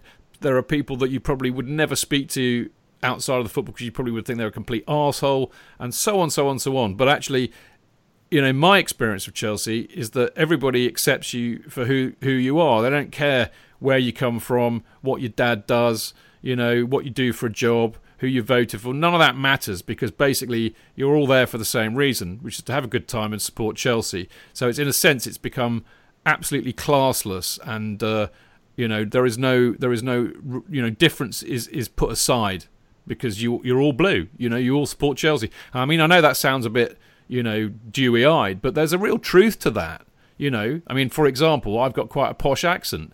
I've never I don't I think I can maybe count on the fingers of one hand the number of times I've been called out on that. Nobody cares. You're there if you support Chelsea you're one of us and that's it. That's all that matters. And you know that's a good thing about the club and I, and I love them for that. And there are many, many more things besides. We could do a whole show on what's good about Chelsea. I just realised what a can of worms I've opened and how uh, over budget we already are. And I tell you for something for now, we are not doing a two and a half hour epic this week over my dead body. So we're going to have a quick break, and then when we come back, we're going to pick up on some of John Jonathan's uh, memory memories of Chelsea because, of course, he's been going a lot longer than us, and I, for one, would want to hear that. We'll see you in a sec. Away days are great, but there's nothing quite like playing at home. The same goes for McDonald's. Maximise your home ground advantage with McDelivery. You in? Order now on the McDonald's app. At participating restaurants, 18 plus, serving times, delivery fee and terms apply. See mcdonalds.com. Chidge. JK! In all the years you've been following Chelsea, you hardly ever miss a match, home or away. But how would you feel if you couldn't be there and it's not on TV? Oh, Chidge, I'd be bereft, inconsolable. The thought of missing my beloved Blue Boys live. it's all too much. I know, JK, I know. It's all a bit too much, isn't it? Yes. well, panic not. NordVPN have come to the rescue. They have? Yep, NordVPN allows us to watch any match, even if it's not on live TV here. They do? Yeah, they do. With just one click, they switch your virtual location to a country which is showing the match, and they act as your cyber bodyguard whilst online, protecting your personal data and sensitive info like card details and passwords. Oh, wow, great! Uh, but yeah, I bet that'll cost me a fortune. Actually, JK, it's only the price of a cup of coffee per month, and you can use your account across six devices. It's a bargain, JK, and best of all, no more tears for you. Oh, thank you, thank you, NordVPN. I'm so happy I could cry. Where do I sign up, Chidge? Well, to get the best discount off your NordVPN plan, go to nordvpn.com forward slash Chelsea Fancast. There's no risk with Nord's 30 day money back guarantee, and you'll help support the Chelsea Fancast. The link is in the podcast episode description box.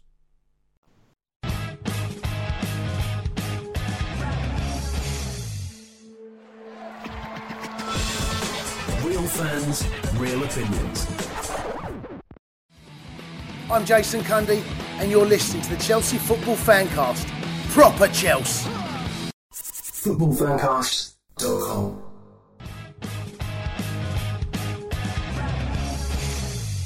Welcome back to the Chelsea Fancast. Uh, while we were off air, well, for those who are on Mixlr, they'll they'll know that we were still on air, but uh, uh, basically England scored another one, so it's now two one to England, and uh, it came off a fantastic run from Callum Hudson-Odoi, who cut in from the left, something we've seen before. Actually, usually we see it on the right, who pinged off a shot. Uh, didn't look as though it was going to go in. It was curling in, but hard to say. But uh, Ross Barkley uh, got in the way and uh, put it away beautifully. So there you go, Chelsea goal.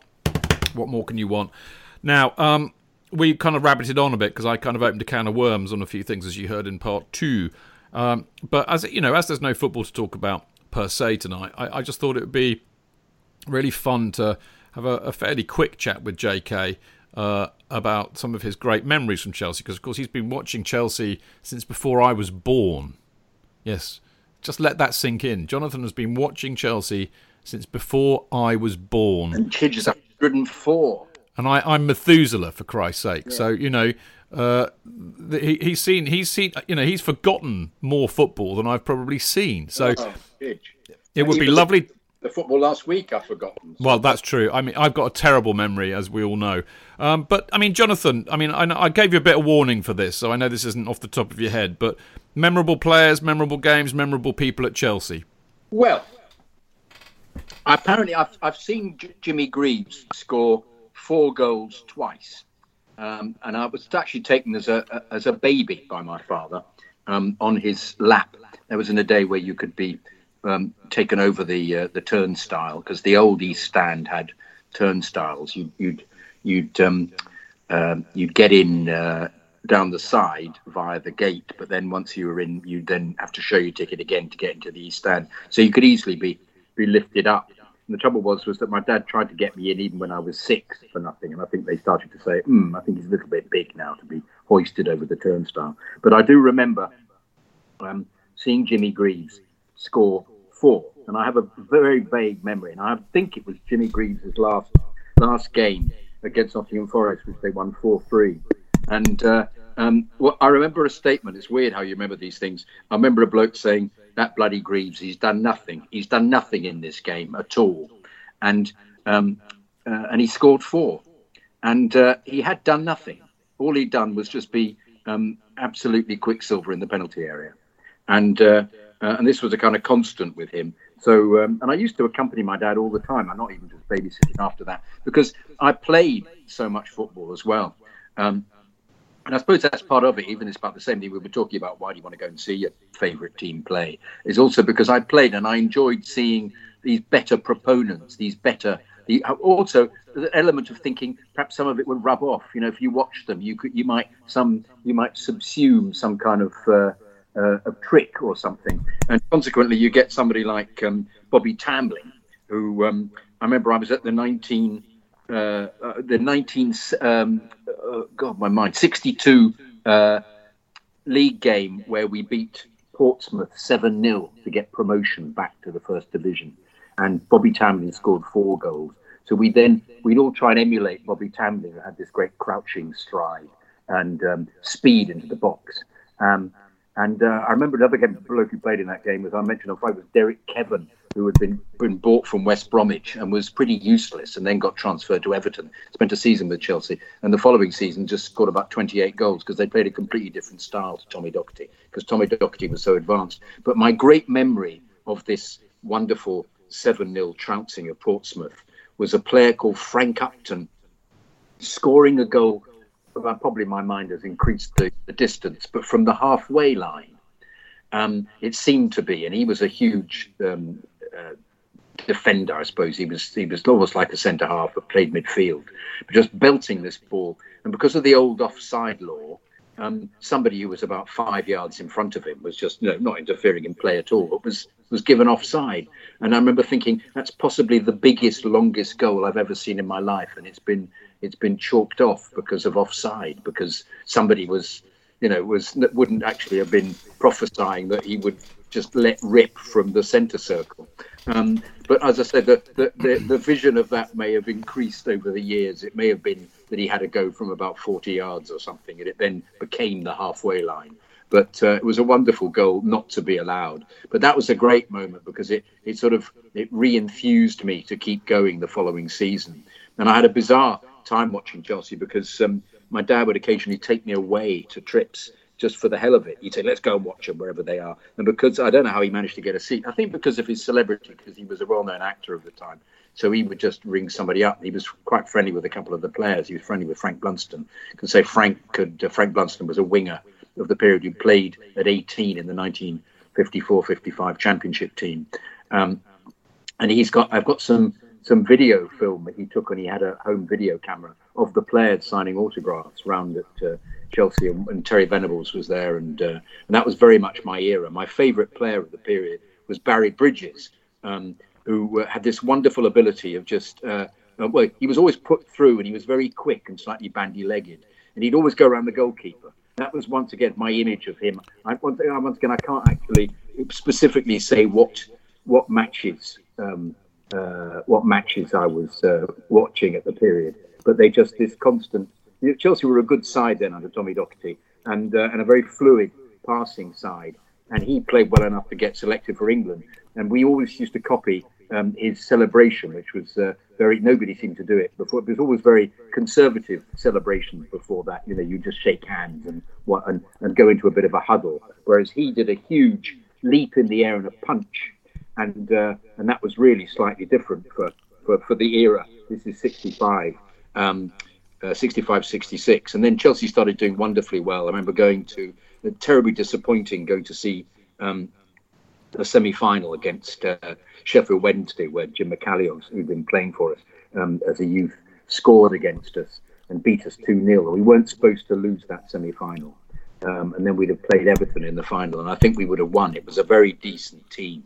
And I have very little recollection. The only way I can recall that I went to all these these home games is all the programs. I've still got all the programs, so I know that I've been to these games, though I can't recall them. And we used to stand behind the goal, whichever whichever um, end Chelsea were kicking into, because those era, that era, you could walk all the way around the ground, and we'd uh, you had those bizarre little these hoops, these fences seem to be ubiquitous. They're, every football ground had the same.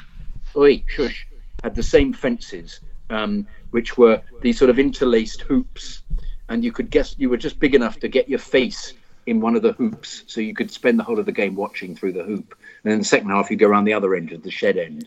Um, uh, they didn't seem to be as populated. The only big games that were populated is when you played uh, United, and then United, you just have you know sixty-two thousand in there, and you'd be wedged in. They didn't do that thing of passing kids over their heads, but my goodness, you were you knew you were in a huge crowd. And then you get into the situation in the 68, 69, of course, where um, all the opposition would invade would, invade the shed or try and get into the shed, and everybody would try and move round to the other end to get into the opposition Chelsea fans, opposition's fans to fight them, and that got unbelievably scary. I found that very difficult. But I've never, never a huge man as I've been. I was about, you know, initially five foot, not even four foot eleven, trying to cope with all of this going on. Um, so uh, that, that got that was a, a, very interesting period to support Chelsea. But I, have gone off it. You want other matches? Um, uh, so we had the uh, the seven 0 which was great to be at. Um, and of course, the, the, one of the games that is, is writ large in my mind is um, Chelsea West Ham 1980 in September when it was my when I was actually Stamford the Lion for the first time. and, Brilliant. Uh, and uh, um, what was so fantastic about that, as we discovered, was that they, they had hooks and eyes because Velcro hadn't been invented, and uh, I couldn't get the costume off. Uh, and I'd um, worked out with the the then marketing manager that he should be a very mobile, active character. We've written a script, we? I'd written a script for him, saying what I'd do. I'd go down by this is inspired by Disney characters, or I'd seen a few do do their their kind of activities. And you, I'd go and um, try and shake hands as many supporters as possible, leap around. I got a ball, kicked a ball into the goal at the shed end, went up, waved to all the fans, went over the greyhound track, ran around, ran up to the centre circle, bowed to everybody, had all the West Ham fans shout at me, "Who the fucking hell are you?" which I loved, and then went back and then brought all the all the all the players on, um, waved to everybody, uh, brought the mascot on, took him off, and uh, went went into the dressing room and discovered I couldn't get the outfit off, and uh, and I had to get the team man with about 35 minutes of the game gone to uh, to get me out of the costume. And I then put the uh, I got the costume I got the costume off and put my leather jacket on and went down to the front of the went down the tunnel where uh, a steward who's still there to this day, I think, I saw him the other day, and I wanted to go up to him and say, "Remember me? I was the lion who you threw out." He frog marched me out of the ground, and uh, so not only did I miss the first the whole of the first half, I was then thrown out because I said to him, he said, "Yes," those wonderful words, "Yes." I, he said, uh, and I said, "I've just been the lion," and he said, "Yeah, and I'm Peter Osgood." Out, he said, "Out," and he took me out. He took me out, threw me out of the ground. Um, so that was that specific one. Um, and obviously, um, um I'll nick through them quickly, Chids. Chelsea versus Leeds at Wembley was uh, fabulous because it was the first cup final we got to um, uh, since 1915, of course. And um, uh, Hutchinson's header in the last few minutes was such a relief. And then my dad took me to see Chelsea Leeds at uh, the replay at Old Trafford. And I remember we, we, my dad, we were late and we got there with about 15 minutes before kickoff and my dad just went for it and drove all the way up to the ground. It got, got how he got through. And we, we turned left into a car park and it said, you know, players and officials only or something written on it. And he went up, don't worry, I said, please, I said, shush, I was 16. And, um, and he said, uh, and the bloke said, uh, uh, uh, yes. And my dad said, uh, hello, I wondered if I could have a parking space. He said, oh, well, of course, of course you can. Of course you can. Yeah, no problem at all. No problem. And a bloke came over, another chap in a commissioner's outfit said, what is it? What? He said, look, look, look, let him in. It's Sam Kidd. It's Sam Kidd. Let him in. He said, who's, he said, who's Sam Kidd? He said, he said, Brian Kidd's fucking brother. He said, that's who that is. And, uh, and, the, uh, and, and we got in to watch the game through supposedly being related to the um, the, the Brian Kidd, the United player who had uh, won the won the European Cup two years earlier. Um, but that was uh, that was a wonderful experience. Um, uh, seeing the team win, particularly since we hadn't won anything, and that was the big thing. It was such a it was such a um, uh, a, a, great thing from all Chelsea fans. I didn't feel it as much being being not being hugely old, but all the others watching it to actually see the team win a trophy was was completely miraculous. And that which was a similar experience, of course, in in '97 um, with Vialli. And I'd say Vialli was one of my favourite players, as was Gullit. I think Gullit's the best player I've ever seen play for Chelsea, just because of his his class at keeping the ball and while looking up. And there's there are a couple of goals I've seen recently on. Uh, uh, on Twitter that people have posted that I'd forgotten about, but but seemed to sum it up for me. His ability to to just screen the ball so brilliantly and, and look for angles and there's nobody there looking for the angle nobody there running for him so he he find himself hardly having beaten anybody just holding the ball and going forwards at the end of the penalty area edge of the penalty area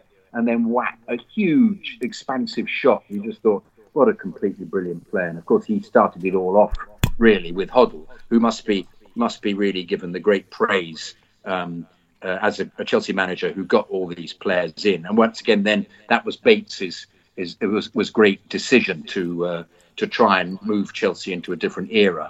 And then subsequently, of course, uh, Bates borrowing that um, that uh, 50 million um, bond in order to buy all those players. And it was then that Chelsea started becoming more of an attractive team, indeed, for Abramovich to to buy. And I had a an interesting experience with Bates when I there was a period where you could tell how Bates was because he would uh, excuse me he would um, he'd sell the directors box seats for for away matches and if it was very far away very few of the the vice presidents that he had would go. So he'd flog you a director's box seat for 60 quid. So on a couple of occasions i thought yeah i'll go. I'll go. And i sat next to uh, to gary um, staker um, the uh, the translator as he was. And the he's the kind of admin man for the for coordination for the players, um, and he was always very friendly. And um, uh, uh, and I got quite friendly with Bates. I found myself on a on a bus once. It was Coventry City away, and I'd phoned up and said, "Are there any directors' box seats?" Because I was free in the afternoon, and all he had to do was wear a suit. And I remember, and the woman said, "Oh yeah, you can go in the executive coach." And I thought, "Oh, that'd be very good. I'd like that." And you get a get a meal on the way. And um, so I went, you know, I paid my money over the phone and uh, turned up there, and the coach was um, Bates, his wife Susanna, and um, uh, Colin Hutchinson, the chief executive, and that was it, and me. And I thought, oh, oh bloody hell! I, had a computer with me, so I was sort of tapping away. And then Bates, when we played Coventry and we won, and then Bates was uh, uh, was slightly drunk afterwards and very very friendly, and informed me why Gullit had been sacked and um, uh, and a few other secrets about the club. Uh, and, uh, and particularly talking about the, the bond, how it allowed him to be in a position to uh, to get all these excellent players in. So you know, uh, people may hate Bates and hate what went on and not like the way that um, he had a spat with Matthew Harding, but he rescued the club and really put them on the road to uh, to greatness. Um, Wouldn't have a club without him. It, we wouldn't. Absolutely right. We wouldn't indeed. Um, anyway, Jonathan, timers are marching on. Okay. Yeah, well, we, we yeah, well, it, we're, we're already going to lose at least two emails, so I, I just thought maybe. Oh my God, Austria Vienna, Johnny Spencer, one of the great matches I was at. Johnny Spencer. Oh well, no, no, tell me about that. I'd like to hear that. Oh, just completely brilliant. You know, the, you, it was the era of the European Cup Winners' Cup where you only could only have four. I think it was four uh, foreign players playing for you. That's right. Yeah, mid nineties, isn't yeah, it? Yeah, yeah, yeah. yeah. Kjeldbjerg playing. You had. Um, uh, uh, I remember Graham Rix played in that game. Um, That's right. And uh, Myers played one of his first games, and all he did, uh, he played fullback, I think, and he appeared to have one skill, which was step overs, just went on and on and on. And um, uh, and Spackman on his, on his return to Chelsea, um, uh, and just it was it was just the, the great moment was this um, Johnny Spencer being getting the ball just on the edge of our penalty area and uh, and running the whole of Yeah. the, the length of the pitch and and chipping over the goalkeeper to make it one-one. Completely phenomenal. And Chelsea going through. And what was also so weird was the appalling security to these. I found more and more going at that period. I went away to European games a lot. Was how you were constantly. Um, the, the, the, the, the belief was that you were a hooligan of terrible, of, of you know, huge order, and that we were actually going to run on the pitch and, and kill somebody or something. So we were we were frisked and with by soldiers with machine guns and had to go through narrow gates to get into the seats. And of course, you've got masses of middle-aged men doing it or going. The last thing they would ever do was riot or do anything or even run on the pitch. Yeah, didn't seem to make any difference. We were we were. Um, you know, uh, we were tarred with that brush, unfortunately. Um, but also other other games I loved were, um, and to play I loved was um, I was a great fan of Mark Hughes. I think um, completely brilliant, wonderful centre forward, and his goals against Liverpool when we were two 0 down will stay with me forever. As will his generally his him as a player. Um, uh, I love the uh, what going to Oxford. I drove very quickly to Oxford, the FA Cup game, and um, and seeing Vialli throw himself to the to the floor in the la- in in uh, extra time to get Chelsea a draw when it was clearly nowhere no, nowhere near a penalty. Um, his dive, and I'm watching Didier Drogba's uh, debut when he scored with a header against Palace, and the also wonderful delight of seeing the Tiago song. Tiago, whoa, Tiago, whoa. he comes from Portugal. He hates the Arsenal being invented in front of my eyes by a man standing on a chair, holding a piece of paper and starting it up on his own, and then being taken up by everybody and sung for the whole of the game. It was absolutely wonderful, wonderful experience. Um, I'll shut up now. Obviously, Bayern was wonderful. Uh, Stuttgart was wonderful. Playing Stuttgart in Stockholm was wonderful. And uh, and and Erland Johnsen against Leicester in the FA Cup, falling over and having a penalty given to him was also one of the great delights as well. Um, And Well, there uh, you, there you, there you go. The uh, the uh, complete uh, history of Jonathan Kidd's uh, time as a Chelsea fan. It'll be available in all good bookstores in about much more, ten years now. much more Yeah. Well, you know, you carry on, but I think we'll be here until half past twelve. no, if we enough. do. Enough. You know, I, I, we're, we're we're already an hour and forty two minutes in, and we're we're not even halfway through yet. Well, we are actually halfway through yet. Well, we're not actually halfway through yet, technically, but there you go. We'll got- just have to speak quickly. Get Joe Tweed to speak about Joe Tweed speak about it. Sorry, I've gone on. Sorry. That's all right. It was fascinating, actually. It's lovely to hear some of those memories, particularly the early '60s stuff, because obviously I wasn't around then at all. So, uh, uh, to, to, I mean, you know, I, I- I'll just put a line under that. I don't have many regrets in life, but if I have one regret when it comes to Chelsea, it's that I never saw Jimmy Greaves play live for Chelsea. I, I, I, I well, and I never would have been. I was, I wasn't even born uh, when he'd already buggered off. So, you know, but I really, reg- I used to speak to my mother-in-law about Jimmy Greaves. She used to watch him play at Chelsea at the Bridge a lot, and uh, my dad saw him play bizarrely, but for England, not Chelsea. So, I. I saw him a lot live, but playing for Spurs. Yeah, exactly, exactly. All right, okay. Now that was brilliant. Well done, J.K.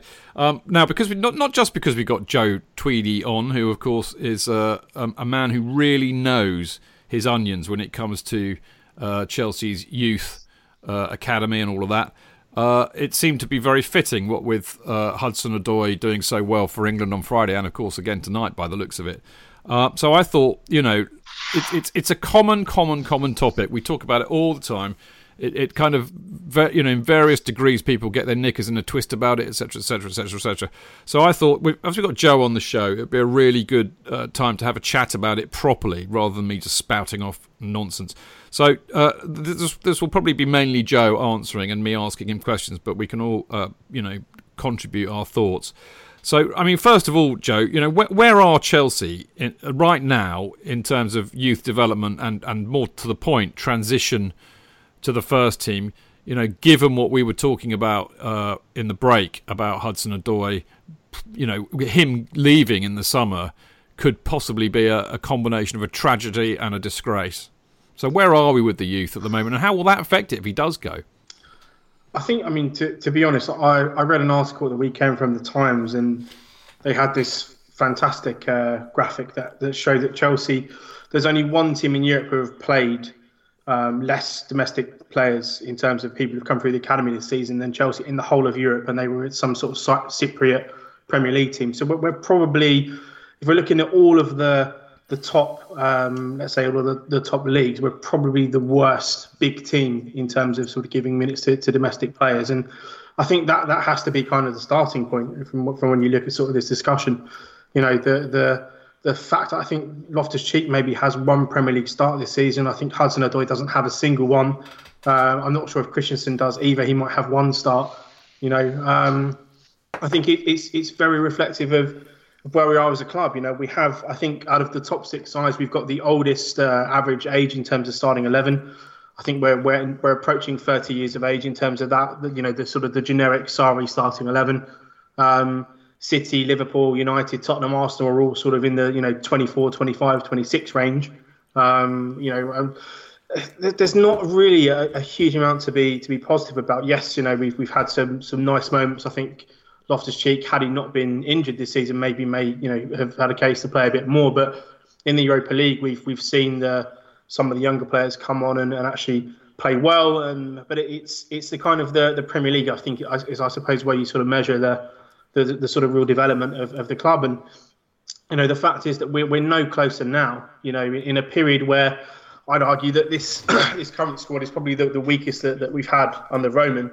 We're no closer now to having a, a player, you know, playing not, even you know regularly, being sort of you know maybe the, 12th man or the 13th man who plays pretty semi regularly. We're not even anywhere near near that sort of as a as a club. So you know, in terms of, of transitioning towards maybe some of these younger players, I, I don't see it happening. Um, as I said, in terms of minutes played this season, we're, we're, by far one of the worst teams in Europe.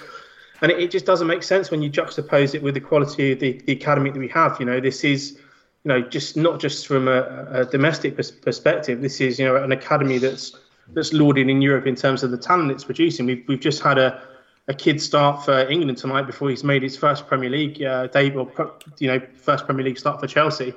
Um, set up a goal. By all accounts, is playing pretty well, and, and yet that you know that level of ability is obviously not good enough to, to get a game at Chelsea. So, you know, it, it's frustrating for me because I see so many benefits, not just beyond the ability of the players, but you know, these are the these are the players that have been at Chelsea since you know six, seven, eight years of age. They've they've they've lived and breathed the the club. They've come up through through the system. They, they get the they get this feeling of the club. You know, you hear it in some of the interviews they have when they talk about teams like Tottenham and Arsenal. There's a real not dislike because obviously they have some international teammates there, but they understand the, the context of the fixture. Um, and, and, all of this sort of intangible stuff that you lose by not having them in the in the squad as, as prominent players is is also a little bit why I feel since Terry's left we've kind of lost that edge a little bit when it comes to that sort of streak that we had at the club. So yeah, you know, I'm I'm not super positive, um, sort of where we are in terms of of developing, and I think at the moment that you'd have to say that the, the transition really is non-existent. And you know, to, to your point about if Hudson Odoi leaves at the end of the season, then that could be, you know, one of the the biggest uh, regrets that Chelsea potentially have because you know we've had some good players coming through, but but Hudson Odoi could be a superstar, and if you lose him for for very little money because he's got a year left on his contract and he goes on and becomes a you know a top ten talent in the world, then you know, it, it really makes a mockery of the whole system. I just wonder, actually, Joe. You know, the, the worry I have, if if if I will broaden this out in a minute, but the worry I have about Hudson Odoi going in the summer is that it could open the floodgates. You know, because it will basically it will send a message to everybody yep. else who's good at the academy. Don't hang around. There are other teams that will pay a lot of money for you and pay you a lot of money and play you. And I think we could see an exodus, and that that would just be heartbreaking, yep. mate. You reckon so? Yeah, I mean, I just just just to give some some minutes here. So I, I did a little bit of research before the podcast, and you know, I'm looking at so Loftus Cheek is probably our most established academy player at Chelsea. He's played four seasons at Chelsea. He's played just under 2,400 minutes, so about 26 games in four years, which is absolutely ridiculous when you put it in that context. But looking at teams above us and around us now, you've got Trent Alexander-Arnold at Liverpool, he's played nearly the equivalent of 62 games. You know, Harry Winks at Tottenham, who I think is a really, really mediocre sort of averageish Premier League player, has played nearly 59 games for Tottenham. You know, in less time than, than Loftus Cheek. Alex Iwobi, who again I think people would would admit is probably not really considered to be a, a talent as as you know as sort of heralded or, or as you know the same company as Loftus Cheek has played nearly 92 games for Arsenal in four seasons. Um, you know, in the same or Marcus Rashford is slightly different at, at, United, but again, you know, he played 107 games. If you're looking at sort of the minutes played, and you know, it, it's it's not just. Um, you know, it, it, I don't think it's it's good enough anymore to sort of keep making excuses for managers. You know, all this, you know, they watch them in training and they've got you know competition, etc. Other clubs are creating opportunities for their young players, and these young players they're not they're not better than what Chelsea have in their academy. I, I mean, I'd argue that maybe maybe only Trent Alexander-Arnold would have come through Chelsea's academy. You know, given the, the competition that, that they would have had, and yet you know you've got four players here who are playing for teams who probably are are trending in a different direction to Chelsea, you know, who have played infinitely more games than, than what is meant to be our brightest kind of prospects over the past four years. Now, I'm not even comparing them to Hudson-Odoi or, or any other sort of academy players that we've had. You know, that, that to me is, is, is just it's, it's just a shocking kind of, I don't want to say dereliction of duty, but I mean, if, if other teams can do it with, with a single prospect who really, you know, they're they're okay players, don't get me wrong, but you know, they're, they're not a Loftus Cheek, they're not Hudson-Odoi, they're not a a Nathaniel Chalobah in some some cases with some of these players. So, you know, if, if other teams can do it around us, then you know, the question you've got to ask is why can't we bring through a single player?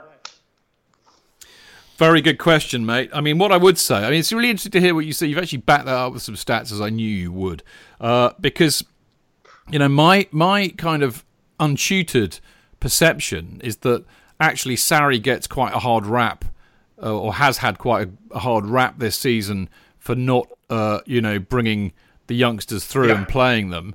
Because you know, my perception is that he he has perhaps more than say Conte or Mourinho before, him. but actually that doesn't bear out in the statistics at all. So the question really is, uh, you know, is Sarri or any manager of a top six club? I mean, this is the other thing because I think you kind of made this comparison. But are they a help or a hindrance in bringing the players through at Chelsea? It's it's difficult at Chelsea because I, I would wager if say someone like Pochettino had access to Chelsea's academy, I think you would you would have seen a lot more players come straight from the academy straight into the first team, because I, I think that's that's just something that he does. I mean, the fact that, that Harry Winks, who again, no, I think I think he's an okay player, but you'd, you'd be very hard pressed for me to say that he's uh, you know he, he should be starting for a team who's competing in the Champions League, has played nearly 60 games in three seasons. You know that that that is because Pochettino has has kind of given him or created opportunities for him. He's given him the the opportunity. So I think at Chelsea we've seen, you know, for, for a very long period of time there is such a reluctance to play a young player ahead of an experienced professional.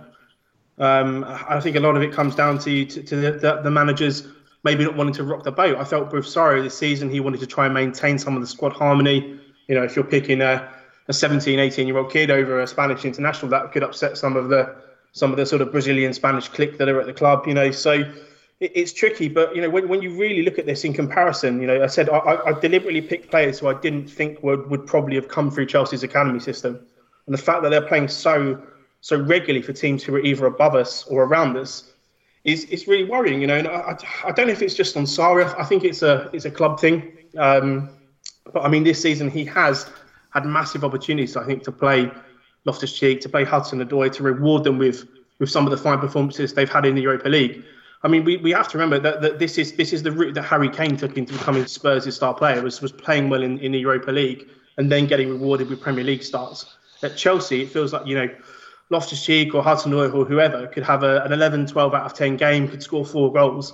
We know that they'd be on the bench for the for the Premier League game at the weekend. So, yeah, it, it doesn't feel like there's been a meritocracy in place for for a very long time now. Um, and, and whether you know whether Sarri is a help or a hindrance, I think he has been a hindrance this season. I think he's he's been very dogmatic in his team selections and his adherence to experienced players.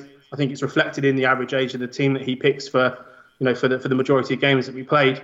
And I, I do think that there are examples, maybe not at City because their their squad is absolutely ridiculous, but at least you know in sort of the other sort of top six competitors, there are quite a few examples in, in some cases of, of players coming through the academy who are getting played quite regularly, and, and it's not really it's not hindering them as a club. So it's it's difficult for me to, to say that you know he's a you know, he's he's not completely a hindrance. I think it's a club, it's a kind of a club dynamic. But you know, I think there's been so many opportunities this season that Sarri could have played players where he hasn't, and know that ultimately is going to be something that's that's potentially held against him. Clayton, would you would you uh, concur with that?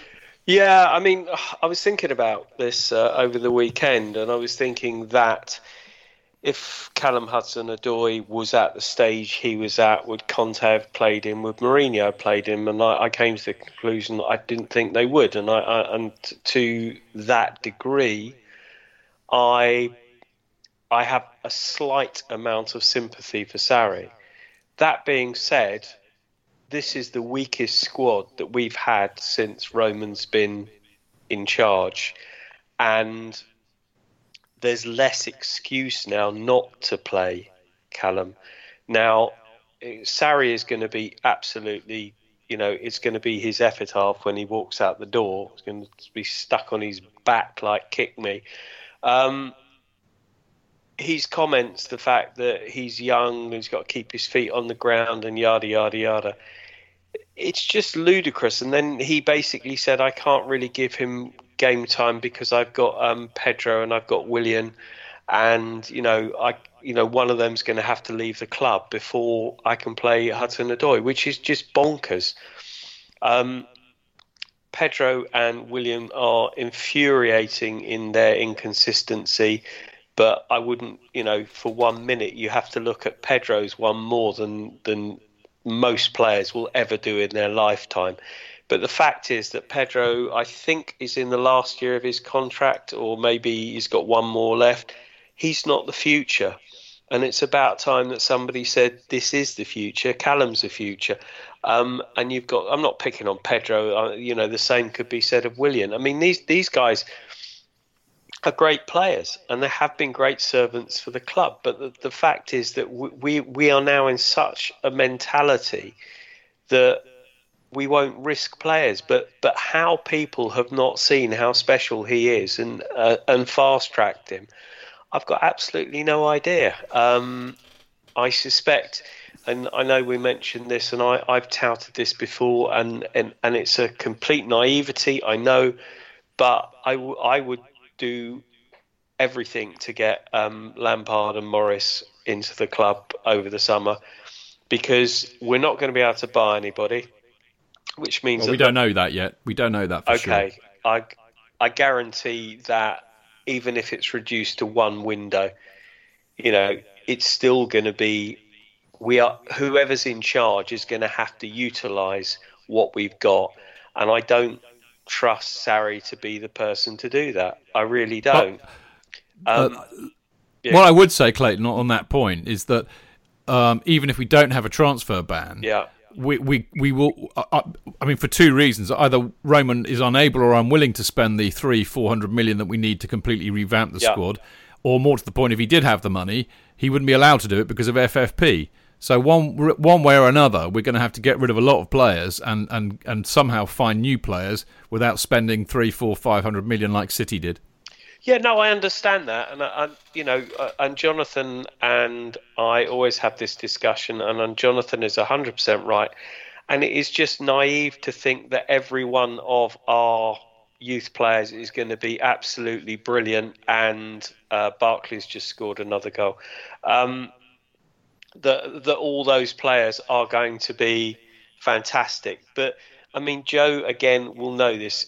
Reece James, I cannot believe that Reece James will not be able to walk into that side and be a better right back than what we have at the moment. David's been a fantastic servant for the club, but he's been awful this year. He's been absolutely awful. Now, whether that is because we played three at the back and he was great when we played three at the back, I don't know. I mean, it might be an age thing. You know, one one of the best moments of this season was when we scored against Spurs and Dave just dropped to his knees in such delight. You know, I mean, he's he's great. He's absolutely great. But you've got to look to the future, and Reece James looks to me, you know, from afar. I mean, I don't watch all of Wigan's games, and I know it's Wigan, and I know they're near the bottom of the championship or what have you. But he looks like a talent. He he really does. The other day, actually, and he, he was a bit um, average. Well, that's the trouble. Is that it, I think they get inflated because he, they, he did a couple of decent sort of moves and beat somebody, which went all over Twitter.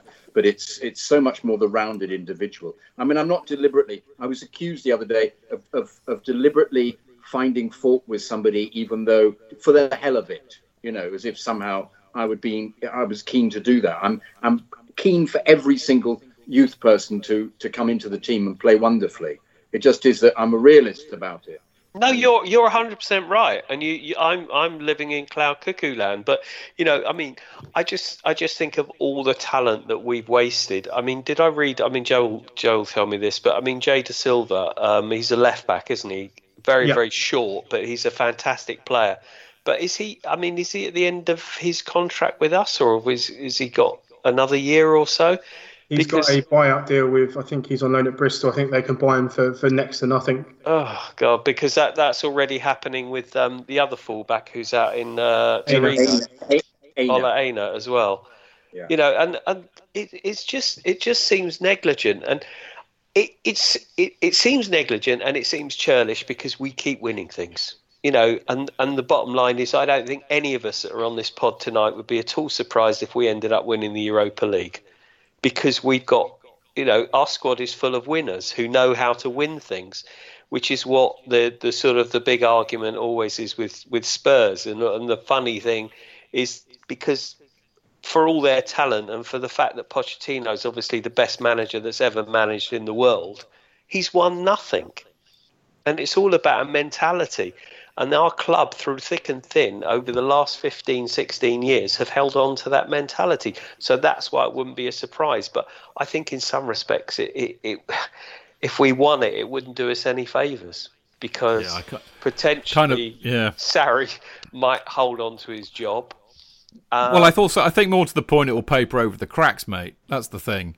You know, the board will go like they always do. Oh well, that's all right. Then we don't need to spend any money. We've got some good players who can win stuff. And I think the, last two championship winning sides, both Mourinho and Conte said, I need to add. And they said, no, you don't. And they did. And Yeah, the following exactly that. seasons, we came up short. Exactly that. All right, just going to move this on a second because uh, two questions really for you, Joe. Because you'll know this better than all of us, I'm sure. You know who who- out there in the academy or, or who are on loan, who have come up through the academy, should genuinely get a chance at Chelsea. But more to the point, you know, how can we realistically make that happen? And and even more to the point, is it ever likely to happen at Chelsea? I think it, it all comes down to the to the strategy of, of the club, and I think again this is probably one of the the biggest I think things that people don't necessarily understand with with with how you want to sort of develop some of these young players. You know, not every single youngster is is going to be a, a superstar talent, and the push for people who want to see these young players given opportunities. It's not for them to, you know, every single one of them to be, you know, become a, a starting eleven player and have an entire team made up of academy players. The the huge benefit of, of giving opportunities is that let's say you know you you gave Nathaniel Chalobah a lot more playing time that season. It's it's about not going out in the summer and then having to buy squad players. You know you should be able to to generate from the talent that Chelsea have, even if you keep a player from 20 to 24. For those four seasons, it means you don't have to go out and spend 35 million pound on Zappacosta and another 35 million on Palmieri. You know, you've actually got the, the ability to then go out and buy a top player. You know, and I, I think that so many people don't see that this as a, uh, this is really the, the, the most important thing about getting academy players into the squad is it allows you to go and buy really top class players, which is uh, something I think we've we've kind of moved away from as a club. So when you're talking about people getting opportunities, you know, for me, it's not just, you know, players who are going to potentially be first team players. It's guys who can play 10, 15, 20 games a season. It's it's looking at Jesse Lingard really as a benchmark of what a, an academy player should be. Someone who understands the club, someone who understands the culture, someone who understands the fans, someone who isn't going to complain if they're in and out of the side, but can still come in and put in a performance. So, you know, it's I think that there's often a miscommunication between, particularly someone like I would love to see at the club, is, is having a lot of these homegrown squad players who maybe they leave the club at 24, 25, um, but it means you, you're not spending fortunes on average players in, you know, sort of stockpiling them on 90, uh, you know, 90,000 pound a week, 100,000 pound a week just to sit on the bench, or in Danny Drinkwater's case, to, to literally just sit on Instagram for his entire Chelsea career. So, you know, that they're that, that, for me is, is the thing that I would love to see. Is you know I think there are in in Hudson Odoi's case, yes, he for me is somebody who can play first team for Chelsea. Same with Loftus Cheek. There are probably a few others as well, but it's getting that balance between getting that sort of conveyor belt of people coming into the squad who can fill squad roles, who can be squad players, and looking at that from that perspective, I think you know we touched a little bit on Reece James. I think he's he's sensational. You know he's uh, he's you know, 18. He's been probably, you know, in the championship team of the month three or four times this season. He's been Wigan's player of the month. It feels like every single month. Um, he's also been playing in midfield. He's played a little bit of centre back. So he's, you know, he for me, he's an incredible footballer. I'd, I'd like to see him get an opportunity next season.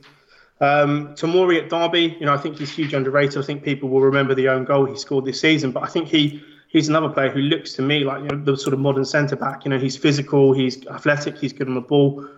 Again, you know, in, in a position that we struggle with, you know, I don't think he's markedly worse than someone like Antonio Rudiger. If if Luiz is leaving, then, then for me, he's a natural third or fourth choice potentially in that position. Um, Tammy Abraham, again, people will, will poke holes at his game, but this is a guy who probably has more passion to play for Chelsea than anyone in that first team squad at the moment. You know, his his interviews, the way John Terry talks about him, his his own attitude is, is first class, and the fact that you, you wouldn't want to give him a, an opportunity because quote unquote he scores tap-ins is is a little bit ludicrous. I think he's the perfect second choice striker in a, in a squad with a really top player, someone who comes on, who who runs himself into the ground, who presses, who chases, he's physical. You know, he's he's a could be effectively just a, a younger Giroud kind of option off the bench for us. Um, and the last two, you know, I think um, probably Ola Aina, though I think he's probably going to go. Um, you know, he, the, the, Torino got a very good deal for him potentially to trigger a, a 10, I think it's about 10 million euro fee in the summer. He's a, such a good example of, of Chelsea writing off players too soon. I mean, Ola Aina was 22. These are players that we would probably be looking to buy in terms of young players in the squad you know, he he struggled a little bit in the championship to kind of find himself in adult football. But this season uh, in, in Serie A, he's been one of the best, you know, fullbacks, you know, in, in, the entire league, and that's just coming from people who watch Serie A religiously. You know, talking about him as a, as one of the top players, and he covers both left back and right back. You know, he's he's the perfect squad player to have at Chelsea until he's 24, 25. You know, if he wants to move off and be a starter, he may even develop into a starter. But you know, he's someone that the club have written off. They've they've put a, a, release fee in there, and now he's flourishing. Now it looks like it's going to be a huge bargain. Um, and, and maybe maybe one more, maybe Mason Mount.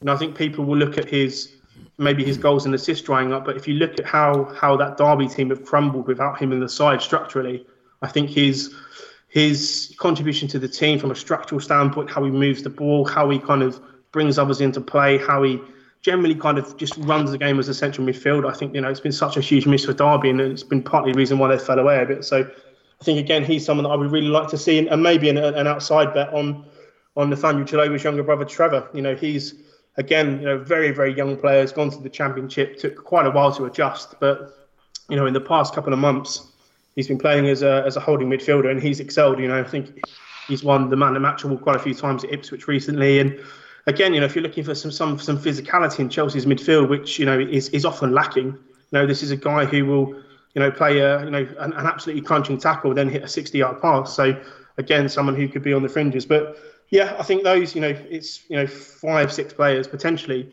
They stop you from buying, you know, players for 40, 50 million pound who, who literally do the same job. And if you bring those in, you don't have to spend your 100 million pound on squad players. You can go out and buy a Mauro Icardi or a, a, a top centre forward and and potentially start actually adding some some real top top quality to the team because that's that's what this is all about. It's it's not having to pay money for average players to, to then go and get the top players in the market. And I think that should be the strategy that Chelsea are using. It's not all about you know getting a, an entire team full of academy players. It's maybe giving yourself a three four year window where you don't have to buy squad players, so then you can actually go out and buy top players, and, and that should be the strategy. So you know with those five or six in the squad with Hudson Odoi, if we can keep in, if, if Loftus, we can keep hold of Loftus Cheek, Christensen, etc., you're in a pretty good position to actually start going out and buying some of these top players. So well, that would hopefully be exactly. the idea. Exactly. I mean, I, have said the same many times, Joe. Uh, written many articles, you know, saying exactly the same thing. It's not about, you know, putting an entire team of youth players in because, as Jonathan was saying earlier, we would get relegated. Uh, the trouble is, Joe, this is not going to happen no. because, you know, unless there's a major, major fundamental reset in the board's thinking. I mean, what worries me about the academy is that somewhere along the line it became a uh, what did I call it?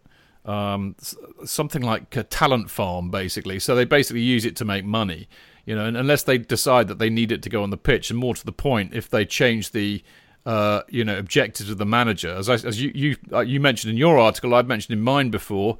You know, part of their um, you know, targets needs to be getting a certain amount of youth players into the team, you know, rather than just winning trophies. Until that happens, it ain't going to change. And I think it's really sad. And the reason I think it's really sad, I was thinking about this at the weekend actually. Um, there are two really good examples of, of why this can work. And I'm not talking about bringing in a team of 11 youth players, I'm talking about what Joe was saying. Uh, the class of 92 with Man United, very famously, and of course the Germany international side that walloped England uh, in the 2010 World Cup, uh, who who then went on to win several World Cups, and of course they had grown up together throughout all of Germany's international youth sides, very much hopefully in the same way that uh, the successful England under 17 World Cup side, World Cup winning side, will do for England. And if you think about how many trophies the youth players at Chelsea have won as well, you know, they're born winners, these kids. You know, if we could just get four or five of them, you know, going, they know each other, that, we will reap the benefits. I'm convinced of that. But I'm also convinced that it ain't going to happen, and it saddens me. Uh, anyway, anybody listening out there will be delighted to know that I'm going to dump talking about Cardiff and Chelsea because I've enjoyed the show so much, I don't want to bring us all down. so, so there we go. I mean, you can know, I, can I just bring you down a bit further? That Giroud Go on then. again. Well, France. no, that that makes me happy. You know, I like Giroud. I like to see him yeah, score. obviously you know, because he's played in midweek, he'll be too tired to start on Sunday. Of course. You know, the other thing I meant to say, actually, when you were talking about Willian and Pedro earlier, Clayton, Yeah. of course, I- what I meant to say is that, of course, on that list I read earlier, um, you know, about who's uh, on international duty at the moment, uh, Pedro and Willian are not on international duty. Yeah, so yeah. this whole argument about, well, you know, you've got to, you've got to like, you know, get established international players out of the side if you're going to break through. Well, they're not anymore, are they? No. Doesn't that say it all? Yeah, absolutely. Yeah, but I mean, it does. you know, just just sort of Hudson Odoi is the future. I mean, that that's what says it all, and and that is, you know, you can't disrespect what Pedro or Willian have done for this club, and they they've been brilliant. They've been absolutely brilliant. They, in in in terms of Pedro, I suspect he's a player that you know he he never really consistently started for Barca. So I suspect he's he's just one of those guys who's inconsistent, and I think a lot of wingers are inconsistent. But the fact is that we've got an absolute diamond, and potentially we're going to lose him, which is Yeah. just tragic. I think it will be, and I do think it'll have knock-on effects, as we were saying. Right, just to give you an idea of what's going on, I'm going to do a very quick speed read of the usual parish notices, uh, and then we're having a break, and then we'll come back, and I and I will then figure out how many of the emails we can fit in before we all have to go to bed. Okay, does that make sense? Yes. Yeah. Right. So, on that very point, uh, a very quick shout out for the Chelsea Supporters Trust, not least because uh, the Chelsea Supporters Trust survey, which is open to anybody as long as you're a Chelsea supporter, uh, is available now. Um, you know, go to the website, it's on there, chelseasupporterstrust.com. Or, or their Twitter feed at Chelsea S Trust. I retweet it occasionally as well. Um, but it's really important that uh, that you fill this in, or as many of you fill it in as possible, uh, because of course we collate the information we receive from you and we present this to the club uh, to say this is what people are saying, this is what people want. So, for example, the recent ticket price uh, increase is something that I can imagine most of you don't want, and they've done it anyway. So we need to go back to them said our survey, 90% of people said that you're a bunch of arseholes for doing that, or words to that effect. Anyway, uh, it's open, I believe, until April the 22nd. So you've got just uh, under a month to do it in, but I will keep reminding you it's really important to fill it in. So go to the website, chelseasupporterstrust.com. There's a blog about it with a link there, and you can fill it in. It'll take you about 10 minutes, I expect, and it will improve your life in ways that even alcohol can't. Right, uh, on that point, join the trust, get your voice heard by the club. It's free to join up to be a member, but if you want a badge and you want to be able to vote in the elections and go to any of the meetings, it's five quid a year. Uh, and, as, and you know the address to go to, chelseasportstrust.com. Uh, and uh, it's all very clear how you can uh, sign up to be a member. I commend it to you all. Uh, Patreon, talking of good causes, tee hee. Um, we signed up to this thing called Patreon a while ago, which is kind of a little kind of website page uh, where uh, we can communicate with you on a more personal basis, and of course you can support us uh, by contributing a little bit of money every month, which helps to uh, cover the cost of running the shows. Uh, you'll be amazed that there are costs running the shows, and, and they're not just all spent in the bar. I can assure you of that. Uh, I, I'll give you an example. The bloody editing software I use to edit this, you can no longer buy off the shelf. You have to pay a subscription fee for it, which is horrible and insidious. So there are costs associated with this. So, you know, if you become a patron, bung us a bit of money every month. It helps to cover that because we do quite a lot of shows every week, as you know. Uh, and we would be eternally grateful. And there are fringe benefits to this. Uh, as I said, if you want to get an email read out, it will, you know, I mean, I know we always read them all out anyway, but I mean, you know, you can get my attention quite quickly on Patreon. Uh, also, I will let you know exclusive uh, news and stuff like that via Patreon. And uh, I am still mooting the idea of doing some sort of a kind of a Patreon or a WhatsApp, maybe a Patreon WhatsApp group, uh, you know, for uh, the matches when I'm there. It seems a bit. I can't do it when I'm in the radio studio because I, I, can't be WhatsApping people when I'm working. But uh, at the game, I probably can, and that'd be more fun because I'll be at the game and many of you won't. So you might get a bit of insight and photographs and stuff like that. So loads of ideas. I'm always open to other ideas that you might have about what you can, what we can do with Patreon, what you might want. I know a lot of you uh, noticed the Chelsea Fancast T-shirts that I put out with some of the tweets getting you to go and vote for us in the Football Blogging Awards yesterday. Uh, there are only two left in existence, uh, but I'm getting a lot of people saying they would like one, so I, am thinking about that. So that's something that Patreon members might be able to have first. Anyway, right, Chelsea pitch owners, as always, we encourage you to go and buy a share in the CPO. Uh, it's the only way uh, you can uh, kind of you know guarantee that uh, football will always be played at Stamford Bridge, and a jolly worthy cause it is too. Uh, if you want to get a share, easily done. Just in, uh, email info at chelseapitchowners.com. Follow them at Twitter at pitchowners, uh, and it's about 40 quid, I think, to go and get a share, so it's good value. Finally, talking of good value, uh, you don't get better value than CFC UK, uh, which is the best fanzine available for Chelsea fans. I write for it, Clayton writes for it. I think Joe might have written for it before. Joe, have you written for CFC UK? Uh, yes, a couple of times, yeah. You have? Yeah, I thought you had. So there we go. We all, all the best people write for CFC UK, uh, and you can get it from uh, any of the sellers on a match day, home or away, on the stall uh, opposite Fulham Broadway on a match day. Uh, and if you can't get it in person, you can get it digitally online at cfcuk.net. Now, there you go. Right, part four. We will have some, but not all, of the emails for this week.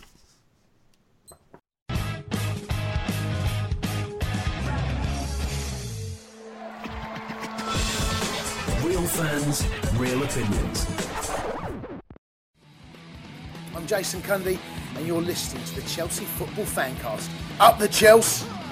Footballfancast.com.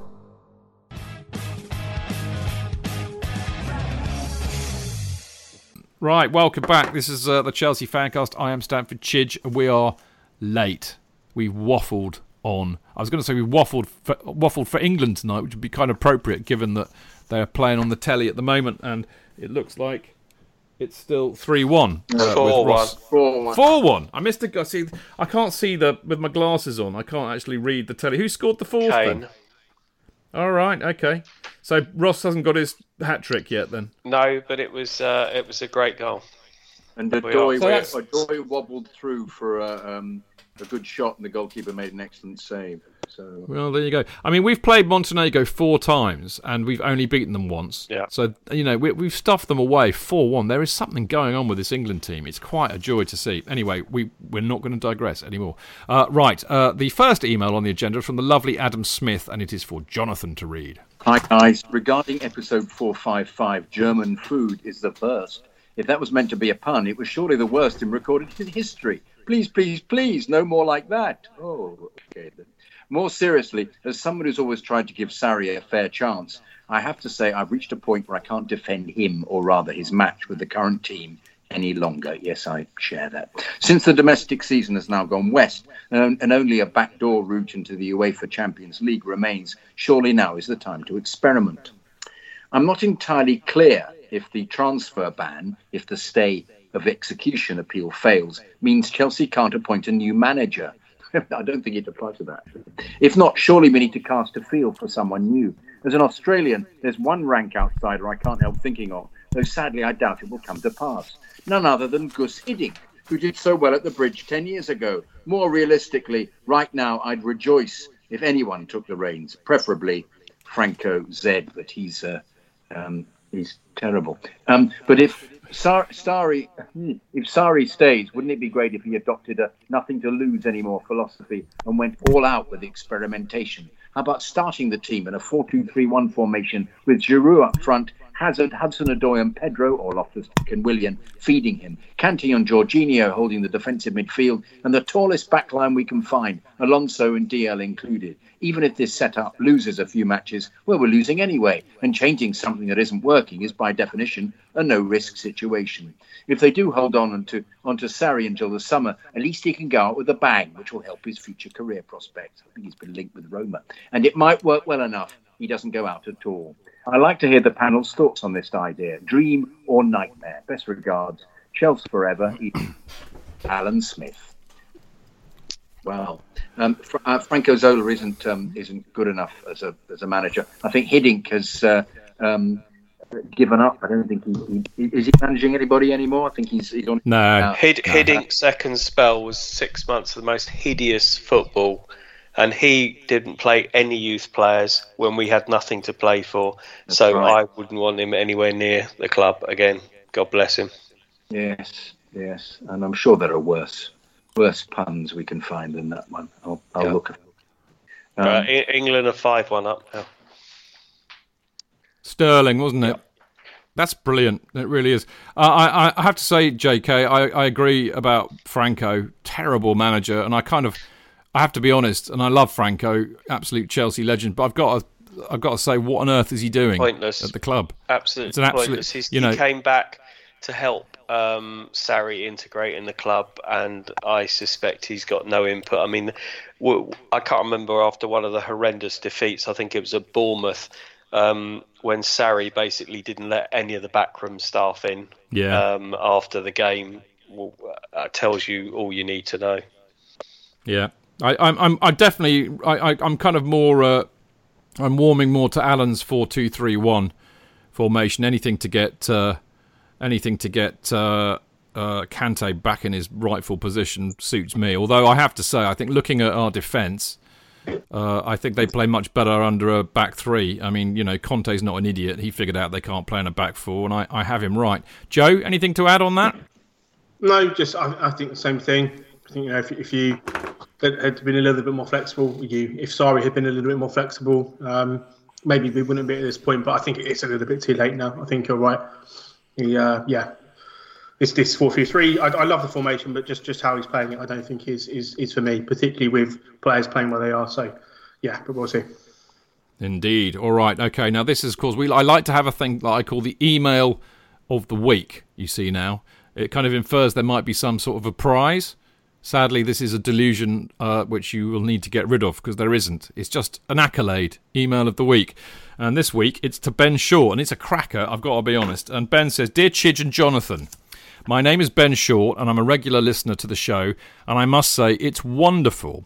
I used to get to the bridge regularly, but moving away and having children has stopped me from attending more frequently, which I know isn't an excuse. Your show makes me feel more connected to the club, and I enjoy enjoy hearing the opinions and thoughts of other Chelsea fans. The last game I attended was our win over Sheffield Wednesday in January. I'm planning on taking my boy to the bridge for the first time soon, who is two and already has three Chelsea shirts one for when he was born, one for his first birthday, and the last for his second birthday. I felt compelled to email you after our defeat at Everton and going into the international break. I find myself actually looking forward to the break to get away from the negativity that is surrounding the club at the moment. Much what we said earlier, Ben. Uh, I was a supporter of Sarri's and really wanted his football to work at the bridge. And what turned me uh, was when he brought uh, on Zappacosta for Azpi in our defeat against United in the Cup. Ben, I left when he did that, and that, that's the first time I've left a, a Chelsea match early. Uh, you know, I could count maybe th- three times I've done it, and the other two were really good reasons. Like I had to be somewhere, I really couldn't be there anymore. This I just voluntarily left. It really pissed me off. So I know how you feel. The decision baffled me. Uh, when you're 2 0 down against one of your rivals and he decides to do a like for like swap, I know Jonathan has said that he made the change because Azpi was tired and Rashford has so much pace. But seriously, we're already 2 0 down, so who cares if Azpi is tired? We needed a change up front, not in defence. I also believe that the two seasons under Conte has done us more damage in the long run. Although I like Conte because he had a passion and a connection with the fans, uh, I don't think his buys have done us well. He changed our system to three at the back and made players like Victor Moses and Marcos Alonso look like world beaters. And I, and I honestly don't think our current players are as good as what a lot of the fans think they are. I know you guys have spoken a lot about Sarri and the future of the club this season, but for me, he's not the man to take us forward. His refusal to change tactics, players, and formations hasn't gone well. In Serie A, you can get away with playing a slow build up game of pass, pass, pass, but in the Premier League, you just don't get enough time on the ball, which you guys know. I believe the transfer ban will do us a favour in the long run. We can rebuild from our youth academy. We do not currently have an identity as a club, and youth players bring identity. Very much what Joe was saying earlier. Players like Hudson Odoi, Mason Mount, Tab- Tammy Abraham, Loftus Cheek, Charlie Musonda, Jay Dasilva, Ola Aina, to name but a few, could build a core. I mean, even Kurt Zouma has had a good season, and our centre backs have been questionable, questionable at best. I'm not saying that these players are the finished article, and we probably won't win trophies for a couple of seasons, but football isn't about just winning trophies.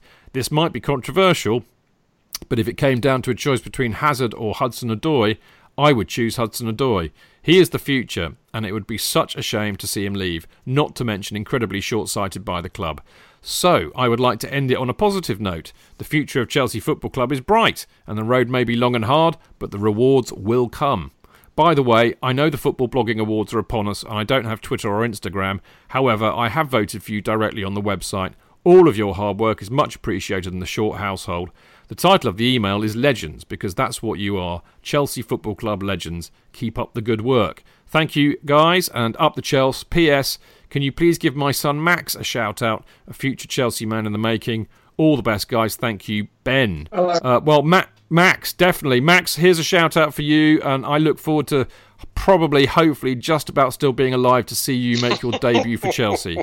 I will hang on. I will hang on just to make sure that happens. But I've got to say, guys, that's a brilliant email, and amazingly, it, it pretty much picked up on all the things that we talked about tonight, didn't it, JK? Yeah.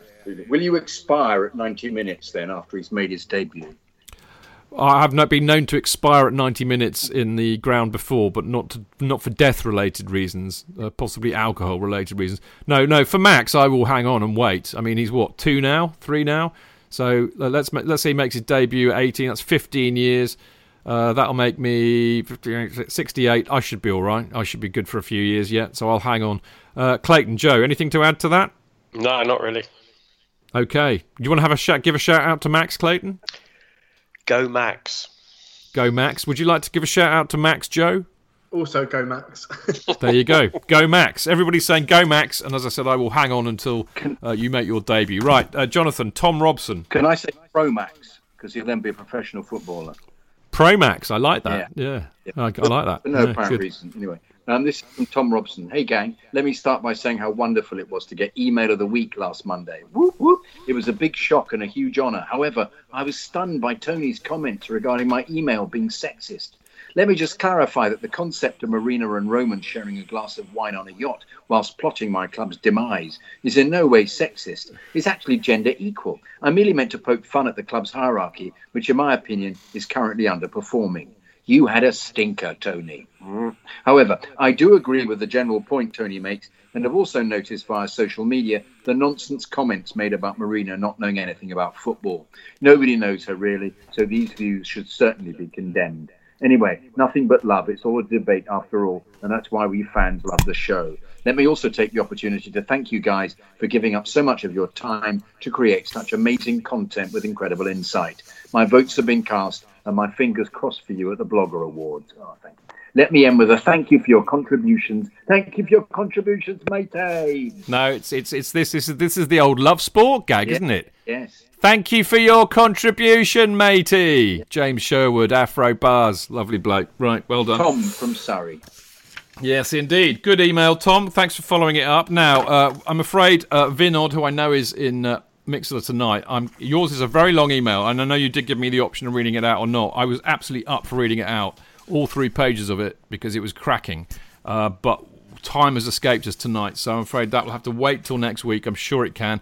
Tommy Miosh, uh, who we met in the pub recently for his first game, sent a lovely email. Uh, Tommy, I will read yours next week. He also addressed it to all of us, Chidge, Jonathan Clayton, and Joe, which was very sweet of him.